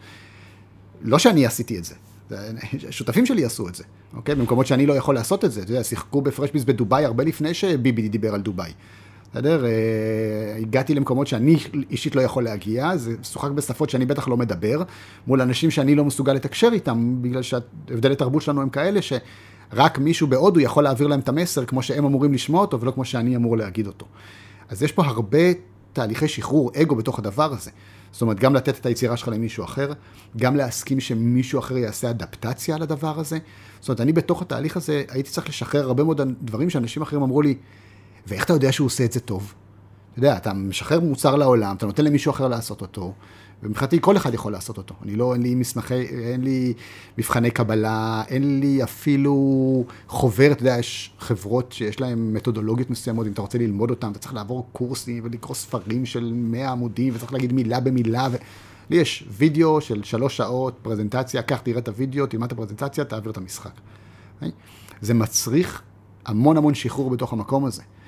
אתה משלם על זה אולי מחיר בזה שהוא יהיה לך כמה חבר'ה לא מספיק כן, מקצוענים בתוך הדבר הזה. נפגעת. מצד שני, אתה מרוויח את זה שמישהו ידבר בשפתו לאנשים שהוא אמור לדבר, שלא יכולים לקבל את הידע הזה ממני, כי הם לא יכולים לקבל את זה מבן אדם לבן, דובר עברית, שלמד קצת אנגלית וידבר איתם בשפה מסוימת, הם צריכים לשמוע את זה מבן אדם, ממקסיקני, בספרדית, ב... כי הוא ידע לתקשר להם את המסרים שאני באמת רוצה להעביר הרבה יותר טוב ממני. Mm-hmm. אז אני מאבד אולי שליטה במקום מסוים, אבל אני מרוויח הרבה מאוד חופש. אז זה דרך אחת לייצר השפעה. דבר שני הוא קצת יותר, קצת יותר רוחני נקרא לזה, אוקיי? זאת אומרת, בוא נגיד ככה. מידת ההשפעה שאתה מייצר בעולם היא לא פונקציה של כמות האנשים שאתה פיזית יכול למדוד שנגעת בהם, אוקיי? זאת אומרת, אם לצורך העניין אני יודע שבערך 100 אלף איש שיחקו במשחק שלי, אדוות ההשפעה של הדבר הזה הם הרבה מעבר לאותם 100 אלף איש. אם הבן אדם הבין שלא צריך לעשות תחרות, אפשר שיתוף פעולה, זה משפיע על אנשי הצוות שלו, זה משפיע על האנשים שלו בבית, זה משפיע על המשפחה שלו, זה משפיע על התקשורת שלו, זה משפיע על מערכות יחסים שלו, אז ההשפעה שלי לא על 100 אלף איש, ההשפעה שלי על מיליון או חמישה מיליון אנשים בעולם, לא רע בשביל בן אדם שהמשרד שלו הוא בממ"ד עם אשתו בבנימינה, right? אחלה אימפקט. זה דבר אחד, זאת אומרת, אדוות ההשפעה הם משהו שאנחנו לא מרבים למדוד אותם, אבל עוד פעם, אנחנו חוזרים למשקל הסגולי. אם הפעולה שאני עושה... מדויקת. היא מדויקת. יש לה מסה, יש משקל סגולי משמעותי. האדוות השפעה של הדבר הזה הן מטורפות, וכל מה שאני צריך זה כמה הוכחות כאלה. אתה יודע, אנשים שפתאום באים אליי באיזה מדינה אחרת, שאולי הייתי שם איזה פעם אחת לפני שלוש שנים, ופוגשים אותי אחרי שלוש שנים ואומרים, המשחק ששיחקנו, בואנה, זה שינה לי את החיים. אני עדיין עושה עם זה זה, זה השפיע על איך שאני מתנהג. זה... ואז אתה מבין, ואז אתה מתחיל לעשות את המכפלות, ואתה אומר, וואו. זה רמה נוספת, זאת אומרת, אני לא חייב פיזית לגעת בכל כך הרבה אנשים כדי שאדוות ההשפעה שלי יעשו. אם כתבת ספר, והספר הזה הוא משמעותי, הוא יכול להגיע להרבה מאוד אנשים בלי שצריך אופרציה מאוד מסובכת סביב הדבר הזה. אתה צריך שהמשקל הסגולי של הדבר הזה יהיה, יהיה משמעותי, ואת המשקל הסגולי אתה משיג ב-80 אחוז שאתה לא עובד, אלא אתה עסוק ב- בלהביא ידע חדש, וחוכמה חדשה, והתפתחות. כי מאיפה יבוא משקל סגולי גבוה, אם אתה כל היום רק עונה לאימיילים, או אי אפשר, אתה חייב לייצר זמן שבו אתה יכול להשביח את החומרים שלך. זה, זה חייב לקרות. ודבר נוסף בתוך הדבר הזה, זה ש... אתה יודע, אני ואתה עכשיו יושבים ומדברים פה, ואתה נשמה בגוף ואני נשמה בגוף, ואני חושב ששנינו מבינים את זה, נכון? שיש פה איזה רובד שהוא יותר מהמפגש הפיזי הזה שלנו. ואם יש למישהו איזושהי הבנה רוחנית, אתה יודע, מוכן לקבל את הדבר הזה, שאתה נשמה בגוף ואני נשמה בגוף, אז ברור לנו שאנחנו לא באנו מפה ואנחנו לא נישאר פה, אנחנו באנו באיזשהו מקום ואנחנו... ולנוכחות הזאת, הדואליות הזאת, הרי בתפיסה שלי אני נוכח כרגע כאן, אבל אני גם נוכח בעוד איזה כמה מימדים. ומה התפקיד שלך שם, אני לא יודע. ויכול להיות שאני עכשיו מדבר איתך, ואני יכול להגיד שתשמע, אתה יודע, בסדר, אז עוד איזה פודקאסט, הייתי בעוד איזה פודקאסט, היה נחמד וזה, וזה היה כיף, דיברנו לעומק וזה, אבל אני לא יודע מה ההשפעה של זה. אבל יכול להיות ששם למעלה, אתה יודע, באחד המימדים האלה, אתה מה זה אינפלואנסר מטורף? אתה גם פה אינפלואנסר מטורף, אבל בוא נגיד ששם אתה בכלל, אתה משפיע על, אה, לא יודע מה, אה, שישה מיליון נשמות שהולכות להגיע בכלל, עוד לא הגיעו אפילו. ואתה מספר להם אחרי זה על הטריק הזה עם המשקל הסגולי, והם וואלה, בוא'נה, אני אשים על זה אנרגיה. וזה האימפקט שלי בכלל. יכול להיות. בתפיסה שלי כן. זאת אומרת, כשאני מדבר עם בן אדם, זה לא הכמה, זה האיכות של הדבר הזה, ותמיד את רמת הצניעות הנדרשת לדעת שאני לא יודע מי נמצא בצד השני ומה זה. יכול להיות שהבן אדם הזה שישב באיזה סדנה שלי על הרצפה בהודו, הכל סיפורים אמיתיים, הוא, הוא, רק בשבילו זה היה שווה. כי האפקט הרוחני שהוא יודע לייצר. עכשיו, מי שקצת חי בתוך העולמות האלה, אתה יודע, אנחנו כבר מכירים את זה, אנחנו מכירים את האנשים שהיו על, על, על סף חוויות מוות ומספרים של איך הם ראו שהכל מחובר ואיך כל דבר שהם עשו בחיים השפיע על כל כך הרבה אנשים אחרים. והאבנ... אז מבחינתי אני מחזיק תפיסה כזאת, שאנחנו מחוברים ברמות הרבה יותר גבוהות, שהנוכחות שלנו היא בכמה מימדים, וכשאני בא ואני נוגע במישהו בתוך התהליך הזה, אני לא יכול למדוד את ההשפעה הזאת, ואני לא עסוק רק במספרים הארציים של זה, ואז כן, אני יכול לעשות את זה באיזי, ב-20% שלי בבית, ולהגיד בואנה, האימפקט שלי על העולם, who knows. באמת, who knows, אני רק יכול לעשות את הבסט שאני יכול לעשות, וזה לא שאם אני אעשה עוד שני צעדים על האדמה פה, אז אני אקבל על זה איזה מדליה, שהפרספקטיבה שלנו היא כל כך מצומצמת, שבעיניי היא כל כך... אה, אין בה את מידת הצניעות הנדרשת, בשביל להבין שהרעש הגדול שאנחנו עושים פה כרגע, הוא לא באמת כזה משמעותי כמו שנדמה לנו. אז אפשר להרגיע, הכל בסדר. פרופורציה. כן. מה גרם לך, כי אני מקשיב למה שאתה אומר, אתה אומר נשמות וממדים וכל מיני דברים, ואני המוח הלוגי אנליטי שלי לוקח אותי למקומות של, אה, אחי, אנחנו אה, איזה שלושה קילו שיושב אה, בגולגולת שלנו, בגדול, באיזה קוטר לא, לא, לא מאוד ארוך, והכל זה הורמונים ותהליכים שקורים, ואני מקשיב לך ואני מקנא. אני מקנא. כי אני מאוד הייתי רוצה להיות במקומות האלה, רק משהו בי מרגיש כאילו שאנחנו כאן ואז אנחנו לא כאן וזה נגמר, ואין אין המשכיות ואין מעבר ואין כל מיני דברים. ואני רוצה לשאול, מה, מה אותך הוביל לתובנות ולמקומות האלה? ואולי בתקווה שגם אני אעבור איזושהי דרך מתישהו. אוקיי, okay. אז uh, קודם כל אני חושב שזו דרך שקל, א', קל לעבור אותה, וזה אחד המסעות הכי מגניבים שיש. אוקיי? לגלות את הרבדים הרוחניים של ה... כל הפסיכדליה. אה, זה שלך. זה עוד דרך, זה עוד דרך, אבל אני יכול לעשות זה הרבה יותר פשוט, כאילו, יש לך אינטואיציות? כן. יופי, מאיפה זה בא? מזיכרון קולקטיבי שנמצא אצלי בראש למול כל מיני דברים שקרו לי במהלך החיים, ידע שספגתי ודברים נוספים, ואז תגובה אימפולסיבית מסוימת שהגוף שלי יודע להוציא. מעולה, אתה מסכים איתי שבזיכרון הקולקטיבי הזה יש גם ידע שהוא לא אתה צברת אותו? כן. אוקיי, מאיפה הוא מגיע? גנום.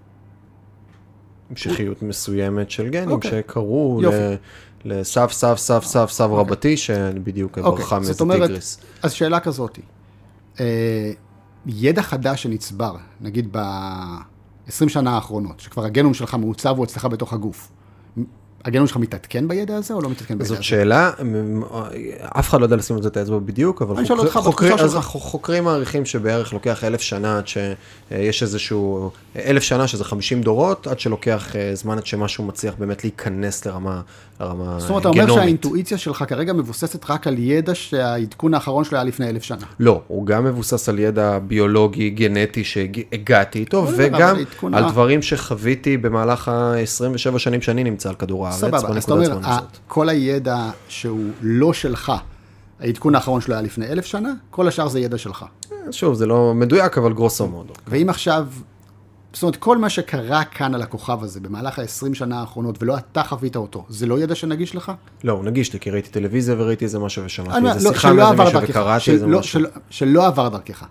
איזה ילד באפריקה הבין משהו על החיים, האם הידע הזה נגיש לך באיזשהו אופן או לא נגיש לך באיזשהו אופן? כן, כי יש את אפקט הפרפר, שלפעמים דברים נורא קטנים מייצרים אדוות של תהליכים אוקיי, אבל שלא זה, בהכרח... זה בגלל שזה הגיע עד אליך. כן. אני אומר, אם זה לא הגיע עד אליך, רק ההבנה שלו, האם הספרייה הקוסמית הזאת מתעדכנת רק דרך הגנום, או שהיא זמינה לך, אותה ספרייה קוסמית. אז אני שוב, אני מחלק את זה לשני רבדים, יש את הגנום ויש את הספרייה השנייה, שזה הדברים שחווינו וראינו והגיעה אליי בסוף איזושהי אינפורמציה שהתאבדה בעין מאיזשהו מקום לאיזשהו מקום, וחלק מהדברים במודע וחלק מהדברים בתת מודע. אוקיי. אה, כן, רק בהינתן בשני הדברים האלו. זאת אומרת, כל ידע שנוצר שלא מצא את דרכו אליך באמצעות אפקט הפרפר לא זמין לך, לתפיסתך. שוב, יש עוד רובד נוסף שאני אה, לא מספיק אה, בקיא בו, אה, אני אומר את זה בצניעות.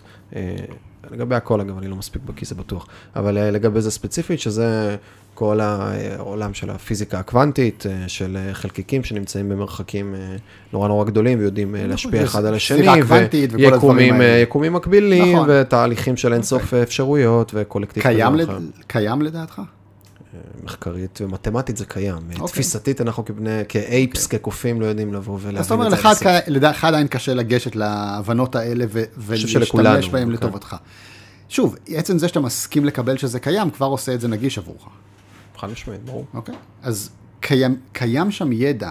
אני חושב אבל שיש משהו שאנחנו עושים שהוא הרבה פעמים, דווקא אנשים שנמצאים בתוך עולמות ההתפתחות האישית ונמצאים בתוך עולמות האימון וכולי, אוהבים הרבה פעמים לקחת איזה קונספט מתמטי שנכתב באיזשהו מקום ולהשליך אותו על, אה, על, על, על עצמנו. נכון, והליפ הרבה פעמים הוא הרבה יותר גדול נכון. ממה שהוא באמת. אוקיי, בוא נגיד, יש, יש הפרדה, או בוא נעשות את ההבחנה בין לקחת איזשהו רעיון מתמטי פיזיקלי ולעשות לו כאילו אדפטציית ניו אייג'ית כזאתי. כן. שזה ברוב המקרים כן. לא מדויק מדעית. מה זה לא... בסדר? אתה יודע, מאוד דבר מאוד סתם, מאוד אני נותן דוגמה אה, מגוחכת, אבל יש בעולמות ההתפתחות האישית, אה, תמיד אה, אומרים שכדי לפתח הרגל חדש לוקח 21 יום. נכון. כתוב בכל ספר כמעט, נכון. שמישהו אי פעם כתב, שאגב, 98% מהספרים של התפתחות זה copy paste מהספר כן, הקודם, נכון. והחיבורים של הדברים.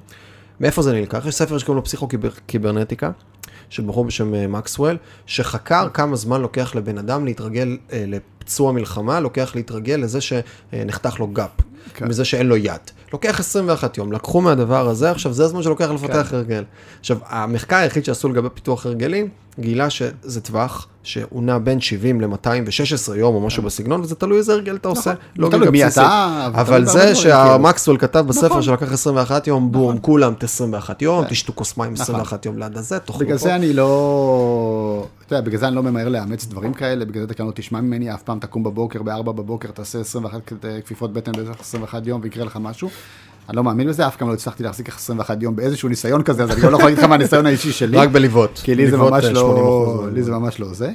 אבל אמ, אני כן חושב שהחיבור לא- לאינטואיציה או ההקשבה הפנימית, אני חושב שכשאנחנו רגע נמצאים בתוך המקום הזה, אנחנו מצליח, אני בכל אופן, מצליח לזהות שיש שם הבנות או מידעים שמגיעים לא מניסיון החיים שלי ולא מדברים שהתעדכנו בהכרח לפני אלף שנה. אני חושב שכן יש איזושהי ספרייה קוסמית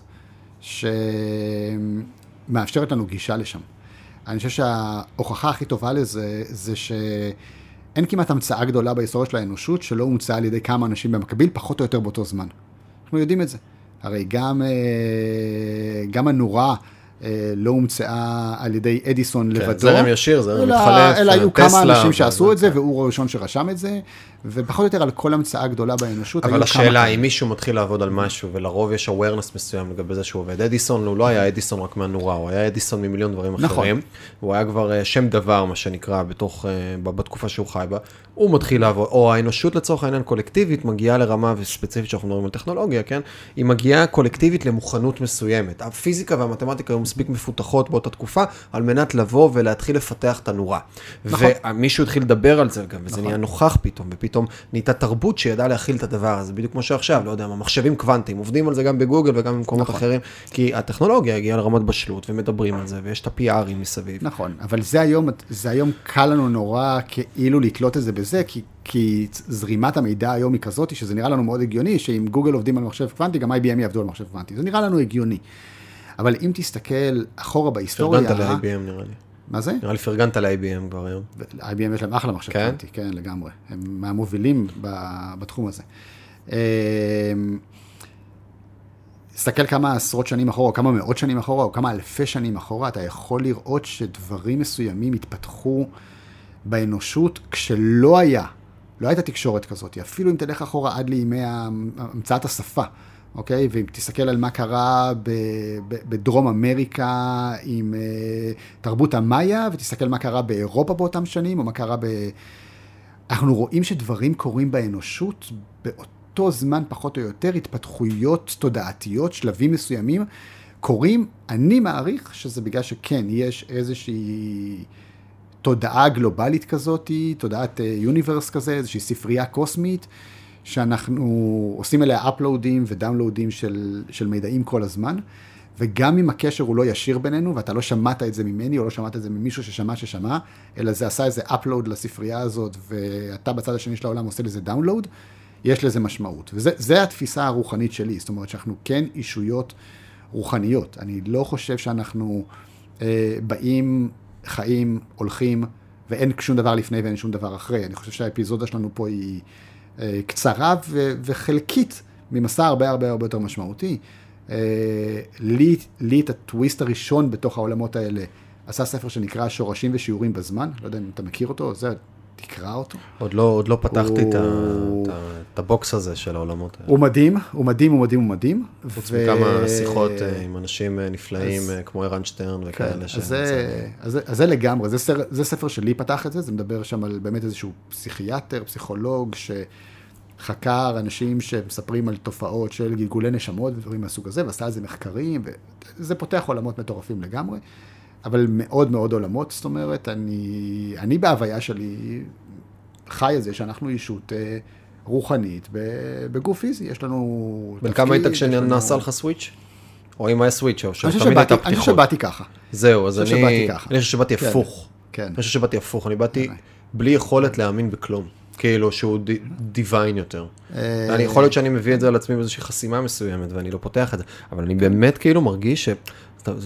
וזה מה שאני אומר הוא לא לגמרי נכון, אבל כי זה בסוף כן ספקטרום, זה לא בינארי, זה לא אחד או אפס. כן. אבל אני חושב שיש אנשים שהם פשוט אחד בהקשרים האלה, ויש אנשים שהם פשוט אפס בהקשרים האלה. כן. מרגיש לי כאילו לא מצליח, אני צריך ש- צריך שיקרה משהו שישבור לי את הלוגיקה. כאילו משהו שאני לא... אחווה אותו. זה בכלל לא נוגד לוגיקה, אני בן אדם מאוד מאוד לוגי.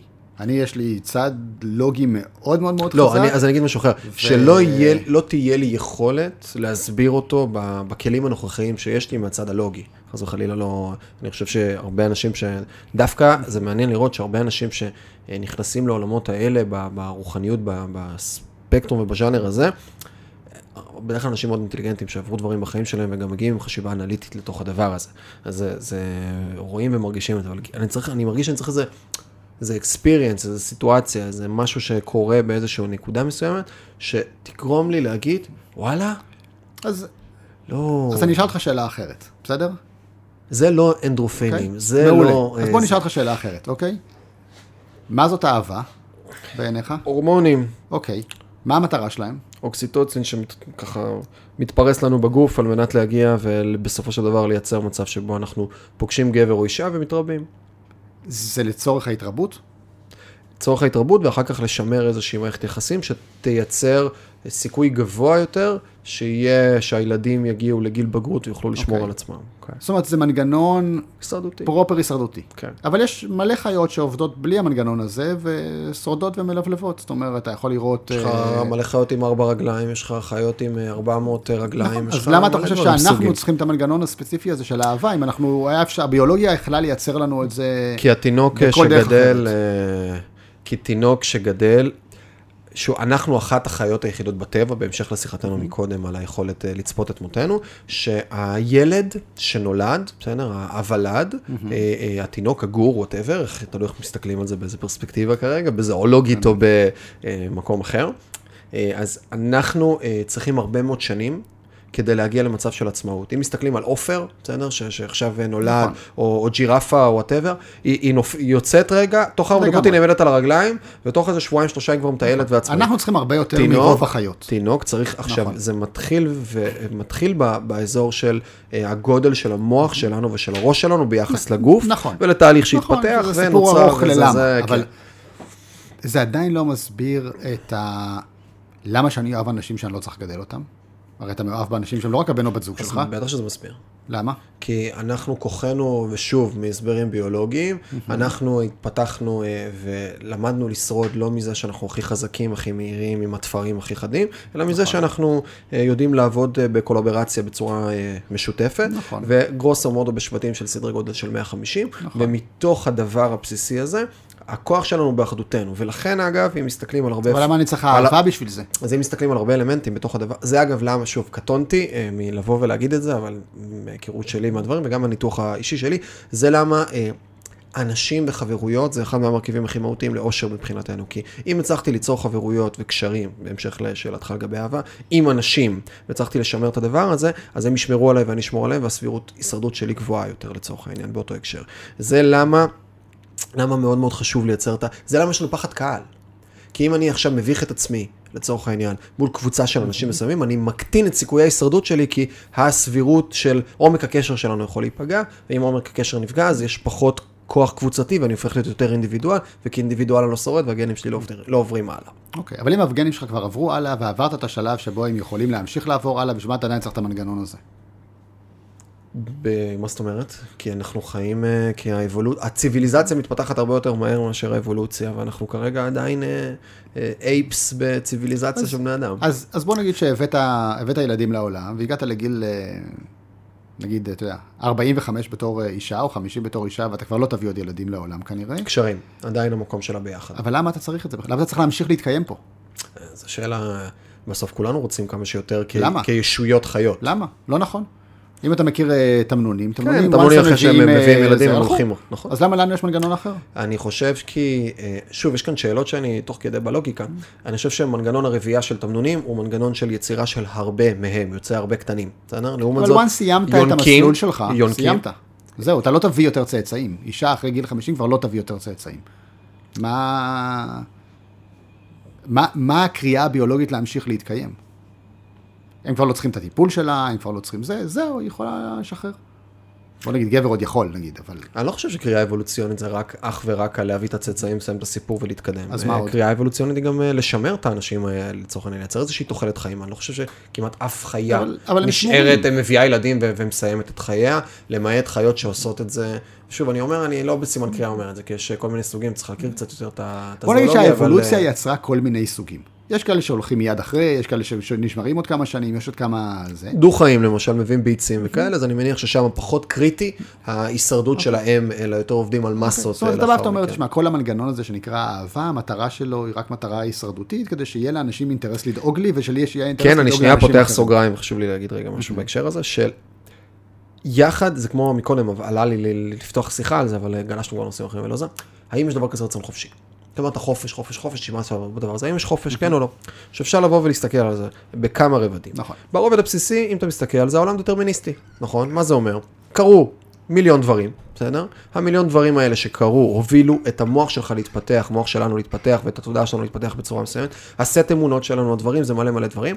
ולצורך העניין, אם, בכל, אם עכשיו הייתי יכול לעשות פאוזה על העולם ועל הטיימליין, הייתי יוצר את העולם עכשיו, והייתי יודע בכל, מה קורה כרגע עם כל אלקטרון, עם כל, עם כל אטום שמורכב מאלקטרונים ופרוטונים וניוטרונים, ואני יודע עכשיו הכל מה קורה. בעולם, אני אוכל לצפות קדימה את, את כל המאורעות קדימה עד אינסוף. כמו אה, שולחן ביליארד שכרגע נותנים כן, מכה בכדור אה... הלבן ומזיזים את הדבר הזה. בוא נגיד שאני חושב שזו שאלה שאנחנו לא נוכל לתת עליה תשובה. אין לנו, אין לנו את הפרספקטיבה. רגע, רגע, אז אני חוזר, אז אני דווקא לא רוצה לנסות לענות על זה, כי יש פה, זה, זה הרבה, אפשר להכניס פה רגע את, אה, את ספינוזה שדיבר על דטרמיניזם, ואחר כך נכון, עם, ה, בסוף, עם הקוונטים אה... הגענו לדטרמיניזם הסתברותי והרבה דברים. עכשיו, אמיתי, חוץ מהדיון הפילוסופי שיכול להיות נחמד וכיף, רגע לבוא ולחדד את המוח ולנסות לבנות את הטענה הלוגית שתבנה את הסיבה להאם יש רצון חופשי או לא, תכלס, זה ב, לפרט, זה לא באמת משנה. למה? כי זה לא משנה אם יש לי רצון חופשי, או יש לי אשליית רצון נכון, חופשי. נכון. בסופו של דבר, החוויה שלי כבן אדם, בהינתן ואני רגע מנתק את המקרו יותר, את, ה, את הרעיון מאחור, את האידאה של הדבר, אלא נכנס רק לחוויה הספציפית, אין לזה משמעות. נכון. אז באותו הקשר לגבי אהבה, לא, בין אם המנגנון הוא ביולוגי. לזה, יש לזה משמעות לסיפור שאתה מספר לעצמך. תמיד, כן? נכון. אבל אלא אם כן הסיפור שאתה מספר לעצמך, שאין לזה משמעות, כי בסוף אתה מרגיש שאתה מחליט. סיפור, זה גם סיפור. הכל סיפור בסוף, כן? כן? כל נכון. כולנו סיפור אחד גדול. אז... אז באותו הקשר לאהבה, זה לא משנה אם ב-back of my mind יושב אצלי בסוף, יושבת אצלי התובנה בסוף של תובנה, הבנה, חשיבה, לא משנה מה, אמונה, סיפור, אה, של אה, אהבה זה חיבור של, אה, זה, זה שחרור של הורמונים בגוף, בסדר? נכון. אם אני מרגיש את זה, אז שום דבר לא משנה. נכון. אז אותו דבר בדיוק, זה האם יש רוח או אין רוח, או אנחנו, יש אחרי או אין אחרי. זה בסוף הסיפור שאתה בוחר לספר לעצמך, כי אף אחד כרגע לא יודע להוכיח לך את זה אחרת, וגם אם יוכלו להוכיח לך את זה אחרת, זה תמיד במסגרת גבולות הסימולציה, אוקיי? זאת בדיוק הסיבה אז, למה אמרתי כן. שאני מקנא בך. כן. אז אם אני בוחר להאמין שזה קיים, עכשיו, עכשיו אתה רוצה לדעת איך אתה גורם לעצמך להאמין שדברים קיימים? זה פרק בפני עצמו, אבל זה, זה כל המשחק כולו, אוקיי? כל המשחק כולו זה להחליט שאנחנו משחקים את המשחק על פי הכללים שאנחנו החלטנו שמשרתים אותנו, אוקיי? כי גם כל מה שאתה כרגע אומר שהוא אמת, אוקיי? בעיניך הוא אמת, הוא אבולוציוני, הוא דטרמיניסטי, הוא... זה במסגרת הסיפור שאתה מסוגל להכיל כרגע. אני יכול לבוא מחר, להגיד לך, תשמע, כל מה שלמדת על אבולוציה, זה בולשיט אחד גדול. דרווין שקרן, נכון, הגדול בהיסטוריה. נכון. וכבר היום יש קולות שאומרים את זה, אתה יודע, תדבר עם אנשים דתיים, בכלל אין על מה לדבר, כאילו, אתה לא, יודע. לא, למה? דווקא דתיים שוב, פרוגרסיביים, נכון, כאילו אין סתירה לא בין ה... כן, אבל יש כאלה שאצלם יש סתירה. מעטים. לא מש... א', לא כאלה מעטים, לא משנה, לא, לא מעטים, אה, סליחה. כן, מספיק כן. שיש. בסופו של דבר זה על איזה סיפור אני מספר, לאיזה סיפור אני מאמין, ומה המשמעות של זה על החיים שלי. בסופו של דבר. האם כשאני קם בבוקר, אני מבסוט ממה שאני עושה ומרגיש שאני על הדרך הנכונה או לא? זה בסוף הפרמטר היחיד שעל פיו אתה יכול לשפוט משהו. אין לך שום פרספקטיבה אחרת מעבר לזה, אתה לא באמת יודע איך הסימולציה בנויה, אתה לא יודע מה מטרת העל של הדבר הזה, אתה לא יודע אם יש מטרת העל, אתה לא יודע מה היה לפני, אם יהיה אחרי, אם יש גבוה, אם יש... אתה לא יכול לדעת את זה. וגם אם עכשיו אתה תהיה באמצע החוויה הפסיכדלית הכי מטריפה שהייתה לך בחיים, אתה לא יודע אם זה אתה יודע, סיפור של עצמך מתוך כל הסרטים שראית שמייצרים איזשהו vision, או האם באמת עכשיו ראית את האמת ופגשת את אלוהים, אתה לא יכול לדעת. אין, אין, אין אובייקט דבר, אמיתי, נכון, הכל סובייקט. אז בסופו של דבר, ב, ב, אתה יודע, קמים בבוקר, אנחנו צריכים להגיד, אוקיי, האם הסט אמונות הזה, האם הסיפור שבחרתי לספר לעצמי, משרת אותי או לא משרת אותי. גם מה זה נקרא משרת אותי, זה סיפור שלם, אבל סבבה, אני חי איתו בשלום, נוח לי, כיף לי להמשיך הלאה. אוקיי? אני מרגיש בעל משמעות, אם מישהו צריך להרגיש בעל משמעות, אז זה זה בסוף, וזה כל הרעיון. כל הרעיון זה לבוא להגיד, חבר'ה, כל מה שסיפרו לכם, זו הצעת הגשה. הנה עוד הצעת הגשה, הנה עוד הצעת הגשה, הנה עוד הצעת הגשה, הנה עוד הצעת הגשה. 200 עובדים זה הצעת הגשה, ולהיות האיש הכי עשיר בעולם זה הצעת הגשה, ו- ובית כזה זה הצעת הגשה, ובית כזה זה הצעת הגשה, ולחיות במדבר זה הצעת הגשה, ולחיות בווילה זה, זה הצעת הגשה, ולהיות עם ארבע נשים זה הצעת הגשה, ולהיות עם אישה אחת זה הצעת הגשה. פיק. זהו, זה כל המשחק, זה הכל. ואנשים פשוט מפחדים כל כך מלה, מלדמיין מציאות שהיא לא בסטנדרט. Mm-hmm, וזה mm-hmm, העניין. אנחנו כל כך מפחדים להיות מי שאנחנו באמת, מה שהקריאה הפנימית הזאת אומרת לנו, שאנחנו מעדיפים לקבל על עצמנו סיפור של מישהו אחר, במקום לבנות לעצמנו את הסיפור הפרטי שלנו. וכל מה שאני נשוי? עושה זה רק זה. בחרת להיות נשוי ולהביא ילדים לעולם? לגמרי, בחרת, לגמרי. בחירה. כן. אמרת אתה בן 47, נכון? שמונה. כן. שמונה. אז פר- פרגנתי לך קצת. כן. אז בגיל 26 זאת הייתה בחירה. לגמרי. לא אגיד לך שלא היו לי שאלות לגביה, לפני, תוך כדי ואחרי, אבל היא בחירה לגמרי. אף אחד לא הכניס אותי בכוח מתחת לא, ל... אבל, זה. אבל אני חוזר רגע למקום כן. של האמונות והסטנדרט. כאילו, זה נורא, נורא לא סבבה, במרכאות, כן? כן. אה, לא להביא ילדים לעולם, או לא להתחתן. אני חושב שזה סבבה לגמרי, זה הכל תלוי מה... נורא לא סבבה, כן. לא ברמת אה, אה, רונן כרגע, כן, ברמת החברה. ברמת החברה. לגמרי, מסכים איתך. אז הרבה, אני עם עצמי, אגב, בדיוק באותה נקודה נמצא, ואני שואל את עצמי, האינסטינקט שלי כמובן שכן, וכאילו, כזה אני, ובסוף אה, אני יכול לספר את הבדיחה שבסוף אה, לא אני מחליט וכל מיני כאלה, אבל אני באמת שם סימני שאלה לגבי הדבר הזה, לגבי מקומי כאינדיבידואל בעולם, לגבי אה, ישות. מקומי כ... אה, רגע, מה קורה בתוך אותו דבר. אני, שואל אותך אם באמת בחרת בזה, או שבחרת בזה, אתה יודע. באשליית בחירה. זאת שאלה מורכבת. תראה, אני אגיד לך ככה. אמ, כשאני פגשתי את אשתי, אז המשפט שאמרתי לה, ממש ככה, קצת אחרי שפגשתי אותה, זה היה כאילו, שאני לא אתן לה לצאת מהחיים שלי. האם זה יהיה בפורמט של אה, חתונה, לא חתונה, נהיה חברים כל החיים, לא ידעתי באותו רגע, אבל משהו בקריאה הפנימית שלי אמר, זו מישהי, זו איזושהי נשמה שאני רוצה את הנוכחות שלה בחיים שלי. זה שהדבר הזה יתממש אחרי זה, אחרי שלוש שנים, כי לפני זה זה היה באמת מוקדם מדי, אה, יתממש לכדי נישואים, האם יש לזה אלמנט שקשור לח- לחברות שאנחנו נמצאים בו? אין ספק בעניין. אין ספק שאם המונח הזה שנקרא נישואים לא היה קיים, לא הייתי ממציא אותו לצורך המפגש שלנו. אתה יודע, הייתי אומר סבבה, אז בואי נהיה בקשר, נחיה, ב... נמצא פורמט. ברור שאתה מסתלל לתוך רבדים מסוימים, אבל אם הייתי חושב באיזשהו שלב שזה לא משרת אותי, אז הייתי אומר, זה לא משרת אותי, אני אמשיך הלאה. זה, זה ממשיך לשרת אותי, בוא נגיד, הבחירה בזה, הבחירה החופשית שלי בדבר הזה, עד כמה שיש לנו וכל מה שאמרנו, הבחירה החופשית היא, היא, היא מתקיימת כל יום. זאת אומרת, כל יום אני קם עם השאלה, לא כל יום ספציפית, אבל ללא ספק הדבר הזה פוגש אותי לאורך כל השנים האלה, ואני כבר נשוי 22 שנה, ומכיר את אשתי 25 שנה, ולאורך הדרך הזאת, אתה אומר, אתה קם, אתה אומר, רגע, האם אני בוחר שוב? הוא אומר, כן, אני בוחר שוב. ו... ואותו דבר לגבי ילדים, אתה יודע, זאת אומרת, הילד הראשון שלי הגיע כזה מין סוג של אנרציה כזאת של נישואים, של אוקיי, עכשיו, אבל... אבל אם לא הייתי רוצה שזה יקרה, לא הייתי עושה את המהלך הזה, כי אין לי שום בעיה לי- לעצור דברים שלא מתאימים לי. ובטח שהבת שלי שהגיעה כבר, וכבר ידעתי מה זה אומר, באה ממקום של כאילו, אני יודע מה זה אומר ואני בכל זאת בוחר בזה שוב, כאילו. והיום כשאני מסתכל על זה, או מסתכל כאילו על הבחירה הנשמתית שלי, זה היה לי ברור לחלוטין ש, שזה נכון לי, זה מה שרציתי שיקרה. אה, אני כן כל הזמן עסוק ב... האם בחירות שבחרתי עדיין רלוונטיות. אז בוא נגיד שבמקרה של ילדים, זה אחת הבחירות היחידות שאתה לא יכול to undo. כן. אין ריברס. אין רוורס. ויש בזה קסם מסוים, אתה יודע, במקום הזה של כאילו, וואלה. וכן, יש לי חברים וחברות שאמרו, כאילו, לא מתאים לנו, ואין להם ילדים, והכל בסדר, וזה חיים שלמים ומלאים, ו...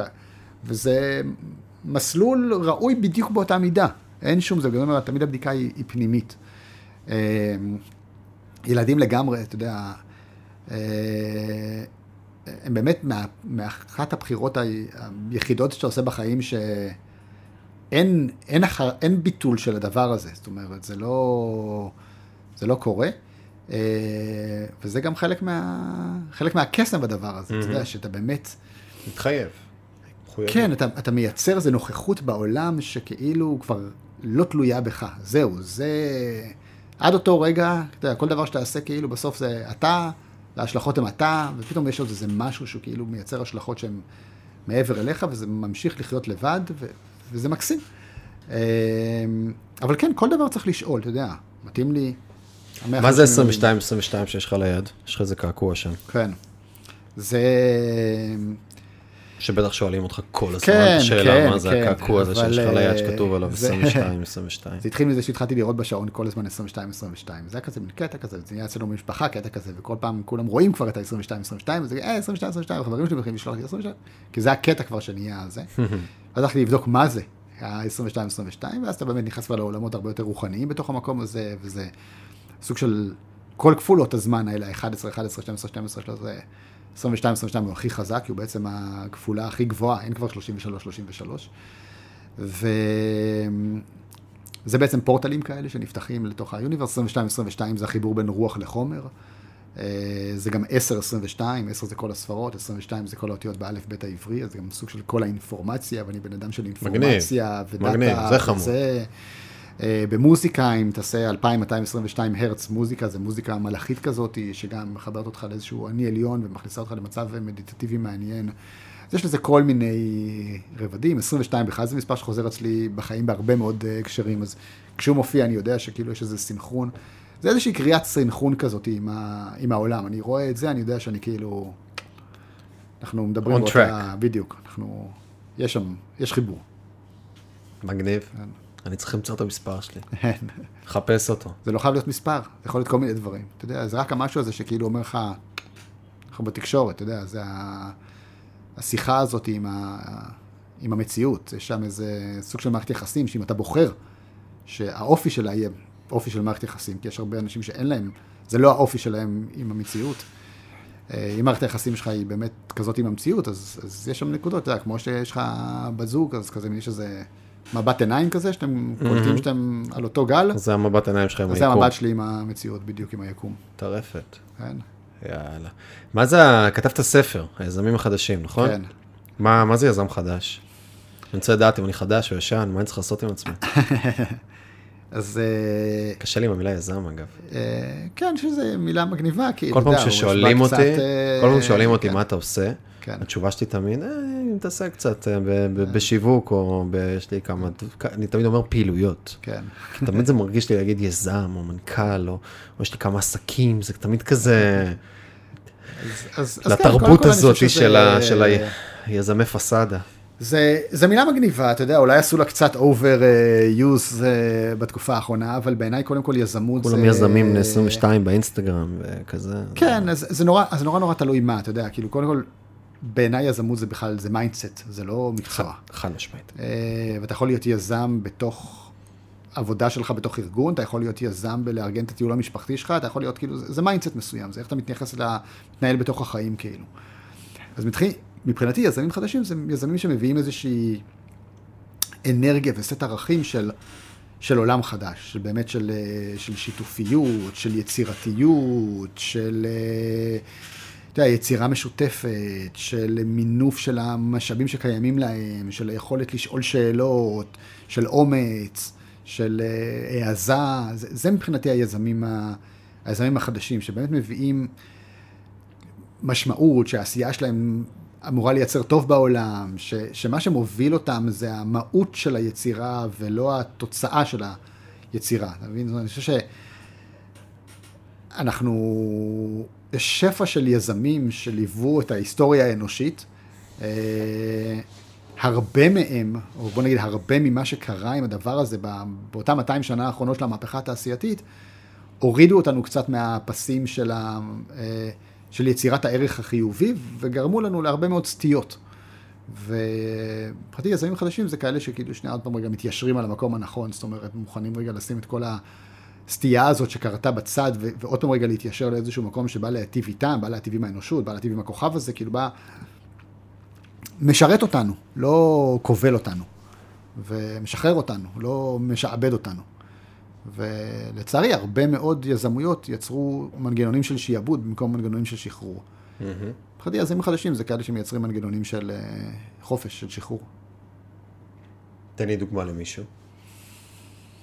או איך אני הופך ליזם חדש. אה, אתה יודע, זה מי... זה מאילון מאסק, אם ניקח את הקצה העליון בעיניי, זאת אומרת, היכולת באמת... אה, להביא אנרגיה של, אה, בין אם זה רכבים חשמליים או מסע לכוכבים אחרים, יש בו אנרגיה של שחרור וחופש.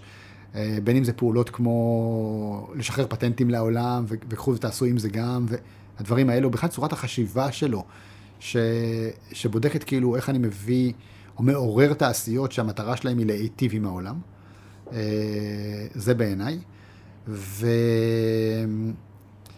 ועד, אה, אתה יודע, פינק פלויד. זאת אומרת, זה, זה אנשים שמביאים אנרגיה של התעוררות. אה, זה מבחינתי היזמים החדשים. זה יכול להיות בעולמות של מוזיקה, זה יכול להיות בעולמות של יודע, אוכל, זה... אייל שני, יזם חדש בעיניי, שובר כל מסגרת ואומר, חבר'ה, יש איזה רעיון שלו, ל... יש איזה רעיון שראינו אותו באוניברסיטת בר אילן. פשוט עונג צרוף. שעה וחצי, שעה ארבעים, ששואלים אותו שאלות על יצירתיות. וזה פשוט היה, אני הקשבתי לזה לדעתי פעמיים, אה, זה פשוט מרתק. פשוט זה בן אדם שה... ואפשר רגע הרבה ביקורת שם, כמה זה, כמה זה דמות וכמה זה באמת, אה, כמה, כמה יש תוכן וכמה יש אה, קליפה בתוך הדבר. אבל איש כל כך, המוח שלו פשוט חושב, תדרים אחרים. נכון. תדרים אחרים, האופן והסקיל הכי משוגע שלו. וזה משהו שאני כאילו, אני, בזמן שהוא מדבר, אז אני, אני מתמוגג ואני אומר, איך אני יכול להיות קצת יותר כזה? ה storytelling. היכולת שלו לקחת כן. סיטואציה שהוא חווה אותה, ולהכניס אחרים לבפנים, ולחוות אותה גם כן בעוצמות, פשוט משהו שהוא... נכון. מרתק. אני, מרתק, אני מסכים איתך לגמרי, אני חושב שזה קודם תראו, כל... תראו את זה, תחפשו, אה, תחפשו אייל שני אה, בר אילן. כן. אה, אני חושב שזה מתחיל, אתה יודע, קודם כל מהיכולת שלו בכלל לחוות את הדברים ברובד אחר. עזוב את ה storytelling, קודם כן, כל הוא כן, חווה את כן, החיים ממקום אחר, וזה בעיניי ה... כן. אם תשאל אותי מה מאפיין את היזמים החדשים, אני חושב שמה שמאפיין את היזמים החדשים זה שהם מאוד מאוד מחוברים לאומנות שלהם. הם אומנים. בסופו של דבר הם אומנים. ואני חושב שאומנים יודעים לתעל את האנרגיה הפנימית שלהם ליצירה שבאה לשרת את העולם, ו... אפרופו באמת, על נושא של יזמים מעוררי השראה, אני חושב שהמקום שבו נתקלתי בו שהוא הכי יזמות חדשה, אה, יש לי גם הרצאה שלמה על הדבר הזה, זה, אה, זה וודסטוק, פסטיבל וודסטוק. Mm-hmm.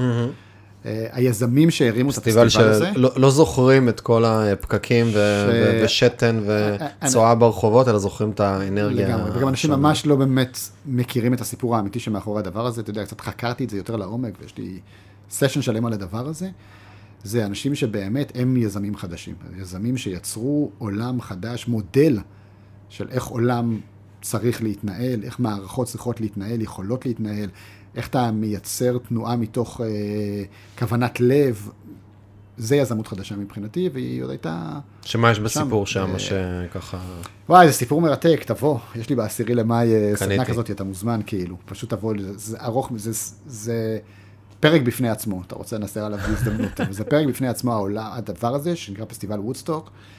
אחד השיעורים הכי גדולים שהאנושות אה, יכלה ללמוד, אם היא תשכיל ללמוד אותו. ובבריף של חמש דקות, המסר המרכזי? בבריף של חמש דקות זה היכולת ליצור באמת איזשהו מיקרו-קוסמוס שמתנהל על פי, א', כמו שאמרתי, קריאת לב, שיתופי פעולה, בנייה של קהילה, יצירתיות, אחווה, אה, תדר מאוד גבוה, ש... המוזיקה היא חלק כמובן מאוד מרכזי ביכולת לייצר תדרים ברמה כזאת, היא... Uh, האמת שמדוברת שם, בתוך התהליך הזה של ההפקה, ה, um, היכולת שלהם באמת לפתור בעיות תוך כדי תנועה, היכולת שלהם להיות נאמנים לאיזשהו חזון, למרות שהמציאות מציבה כל מיני אתגרים, uh, ותמיד הבחירה הנכונה להתקדם עם הדבר הזה, מתוך תפיסה של טובת הכלל, אה, היא מהממת בעיניי. ויש שם שיעורים מאלפים, מאלפים, באמת. קניתי את ההזמנה. אה, אני שובר רגע אה, כיוון למשהו אחר. פרסונל ברנד. אני חושב שחלק מלהיות יזם חדש היום בעולם, זה לא מחייב, כן? אבל יש כוח נורא נורא חזק היום בבניית, בגלל שאין כבר שלטרים על, על ערוצי המדיה. נכון. ואם אתה מספיק מעניין ואתה יודע לפעול אסטרטגית, אז אתה יודע להביא לא מעט עיניים שיצפו בדברים שאתה עושה ובמתנות ובערך שאתה יודע להביא לעולם. אה, ואנחנו יושבים כרגע בחלק מה... מה מה שאני אומר כרגע, אני אוהב לקחת אמונות אה, ודברים שאני... ולבחון אותם במציאות. אז אנחנו היום כבר בגלגול אחרי שנה וחצי שאני משחק עם המשחק הזה, אבל לבוא ובנינו, לקחנו בתוך המשרדים, יש לנו פה, לא יודע מה, 150-200 מטר בערך של משרדים, אז לקחנו והפקענו פה משרד שלם בגודל לטובת פודקאסטים וצילומים וכאלה. אחלה אולפן. תנק יו. יש לנו את אופק פה המפיק שנמצא, מתקלט לנו תוך כדי תנועה, הוא עדיין לא, לא, לא הסכים לבוא לעבוד בחינם, זה, זה גם כן, אה, זה, יש פה השקעה, בקיצור, סביב הדבר הזה, מאותה תפיסה של, רגע, בוא נייצר ערך. אה, ואגב, יש משהו שאני שמתי לעצמי ככלל, שהערך הזה תמיד יהיה בלתי תלוי. הוא, הוא לא יהיה כרגע, מה אני מנסה למכור, בוא נעשה לזה reverse engineering, ואז uh, ניתן את הערך על מנת לייצר את הזה. מאוד מאוד מאוד חשוב לי לא להיכנס ל... Uh, uh, כי אני מכיר טוב את עולם הסדנאות וסדנאות מכירה ואיך כל הדברים האלה עובדים ואיך בונים סדנה, מרכיב, שואלים קודם כל מה אני רוצה למכור בקצה ואז עושים את ה-reverse engineer ומבינים איזה אמונות מגבילות אני צריך לשבור לבן אדם והתנגדויות כדי לקנות ולפי זה הם לומדים את התכנים. אז אני מאוד משתדל לא להיות בז'אנר הזה ושזה יהיה סופר בלתי בלתי בלתי תלוי בכלום, ערך כאילו נטו לתוך הדבר הזה ולייצר סביב זה, את ה... שוב, אני חז... אפילו לא מתיימר לשים את השם שלי קודם לשם שלו, או אחרי, או בהקשר, אבל אילון מאסק הוא דוגמה קלאסית, הוא לא לקח אולפן ולא עשה תוכן, אבל הוא personal brand משוגע. נכון. מהראיונות שהוא עושה, מהערוץ טוויטר שלו, שהוא יוניקי ברמות, והוא מביא את ה personality שלו, לפודקאסטים שהוא הלך לג'ו רוגן ועשה איזה כמה דברים, ועישן weed בפודקאסט אצל ג'ו רוגן, והרים כותרות בכל מקום. אז כאילו, יש משהו בדבר הזה של סטיב ג'ובס מן הסתם, וגייטס וכולם. יש הרבה הרבה מאוד אה, אה, יכולת בדבר הזה, וגם אה, אתה, לצורך העניין, יצרת לעצמך פרסונל ברנד שהוא משמעותי, דרך העשייה שלך, דרך הדברים שלך, והייתי רוצה קצת אה, להיכנס למה שנקרא to, to, to the back of your mind רגע, להבין האם אתה פועל שם אסטרטגית, או שזה אינטואיטיבית, או בהינתן וכן, אז מה, מה הדברים ככה שאפשר, okay. take aways שאפשר לקחת מזה. אז קודם כל בוא, בוא נוריד את המחיצה בין האסטרטגי לבין האינטואיטיבי. אני חושב שאינטואיציה היא מאוד אסטרטגית. אתה לא תמיד, לא תמיד מבין את האסטרטגיה שלה, אבל אני חושב שהאינטואיציה היא מאוד אסטרטגית. אז אה, אני משתדל להיות בעולם בכמה שיותר תנועה אינטואיטיבית, כמה שיותר תנועה ספונטנית, כשאני מאמין שיש מאחורי האסטרטגיה.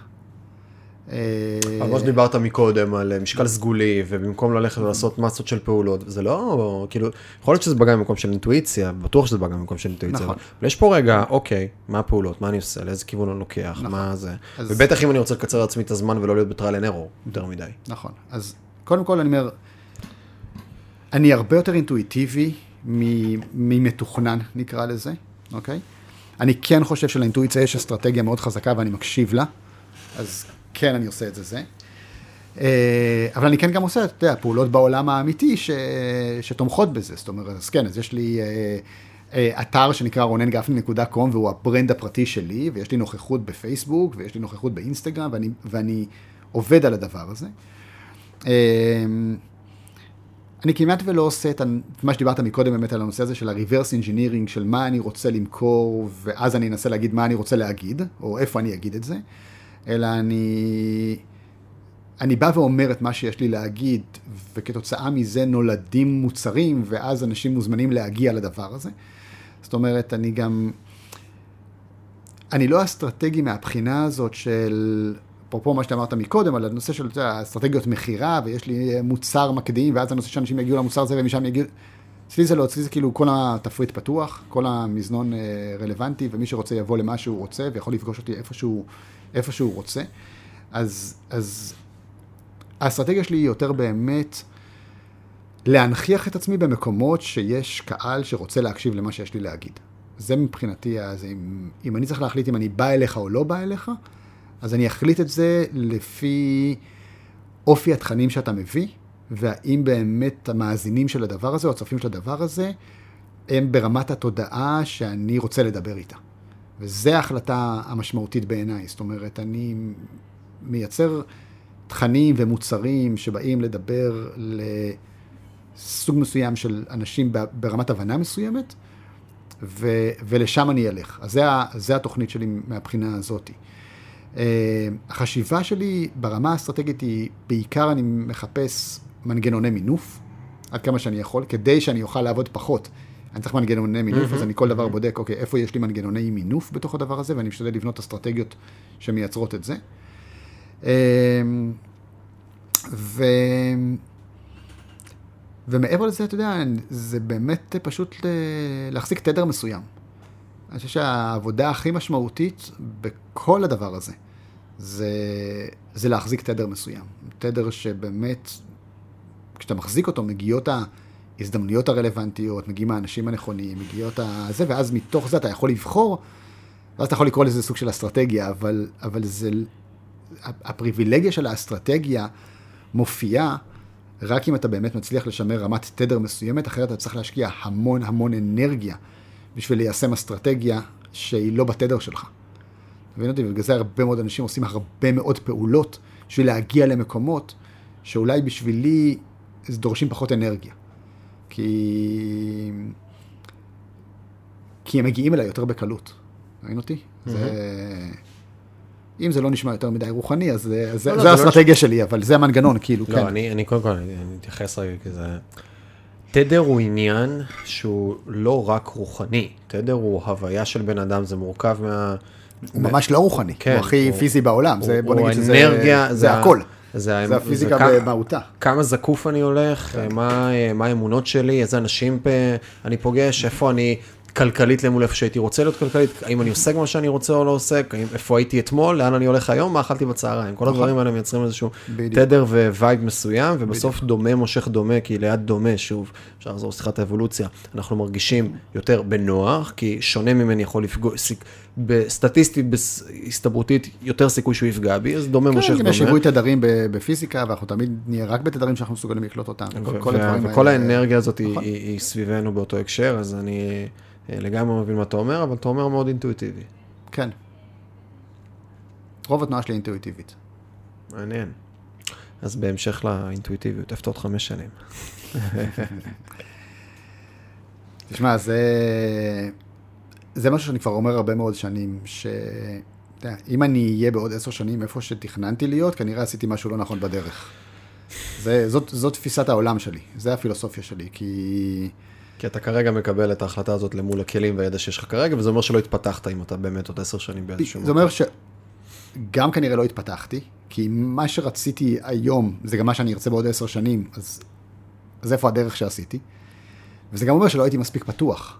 כן. ל- להיחשף לדברים חדשים שבאמת יכולים להיות מתאימים לי. אז אני לא עסוק באיפה אני בעוד חמש שנים או בעוד עשר שנים. מה שאני כן שואל את עצמי, זאת אומרת, כדי לייצר סוג של תכנון כזה, הרי אני לא מסתובב אה, בעולם בלי כוונה או בלי זה, אני, אני כן עושה שני דברים. אני שם, אני שם כוונה, לא מטרה, אלא כוונה, וזה זה אנרגיה אחרת, זה דברים אחרים. זאת אומרת, מטרה זה אני רוצה שיהיה לי, אה, אתה יודע, אה, בית עם בריכה בעוד חמש שנים, ואני אעבוד עכשיו לכיוון, לכיוון הזה. וכוונה זה בא ואומר, אני רוצה, אתה יודע, להיטיב איתי או להיטיב עם האנשים שאני זה, או הכוונה שלי היא באמת לייצר השפעה מסוימת בעולם. זה כוונה. איך זה יקרה, אני לא יודע. איך תיראה התמונה של זה, אני לא יודע. אבל יש לי כוונת לב מסוימת. והדבר השני שאני עושה זה אני, אני בודק איזה איכויות אני רוצה להכניס לחיים שלי. הרי בסופו של דבר, מאחורי כל מטרה לא משנה מה הבן אדם יגיד לך שהוא רוצה בעוד עשר שנים, הוא לא רוצה את הדבר הזה. הוא רוצה את האיכות שהוא מאמין שהדבר הזה יכניס לתוך החיים שלו. בסדר? זאת אומרת, אם אני אגיד לך, אני רוצה 100 אלף שקל בחודש, אז אני לא רוצה את ה-100 אלף שקל בחודש, אני רוצה את האיכות שאני חושב ש-100 אלף שקל בחודש יביאו לי. אז אני עושה עוד צעד אחד, ואני אומר, רגע, רגע, איזה איכות מתחבאת שם? את האיכות הזאת אני רוצה להכניס לתוך החיים שלי. ואז קורים דברים שלפעמים האיכות הזאת נכנסת לחיים שלך בלי כל המאמץ שהיה נדרש בשביל, אתה יודע, לבנות מערכת שעכשיו תביא לי 100 אלף שקל בחודש, או בית כזה, או להיות ב-20 מקומות ב- בעולם. סתם, לצורך העניין, לא, אני- לא להתאהב באיך, להיות במה. לא, גם לא, לא להתאהב, לא, קודם כל לא להתאהב במה, במה זה הדבר הזה שאתה רוצה, אוקיי? בטח לא להתאהב באיך, אוקיי? להתאהב ב...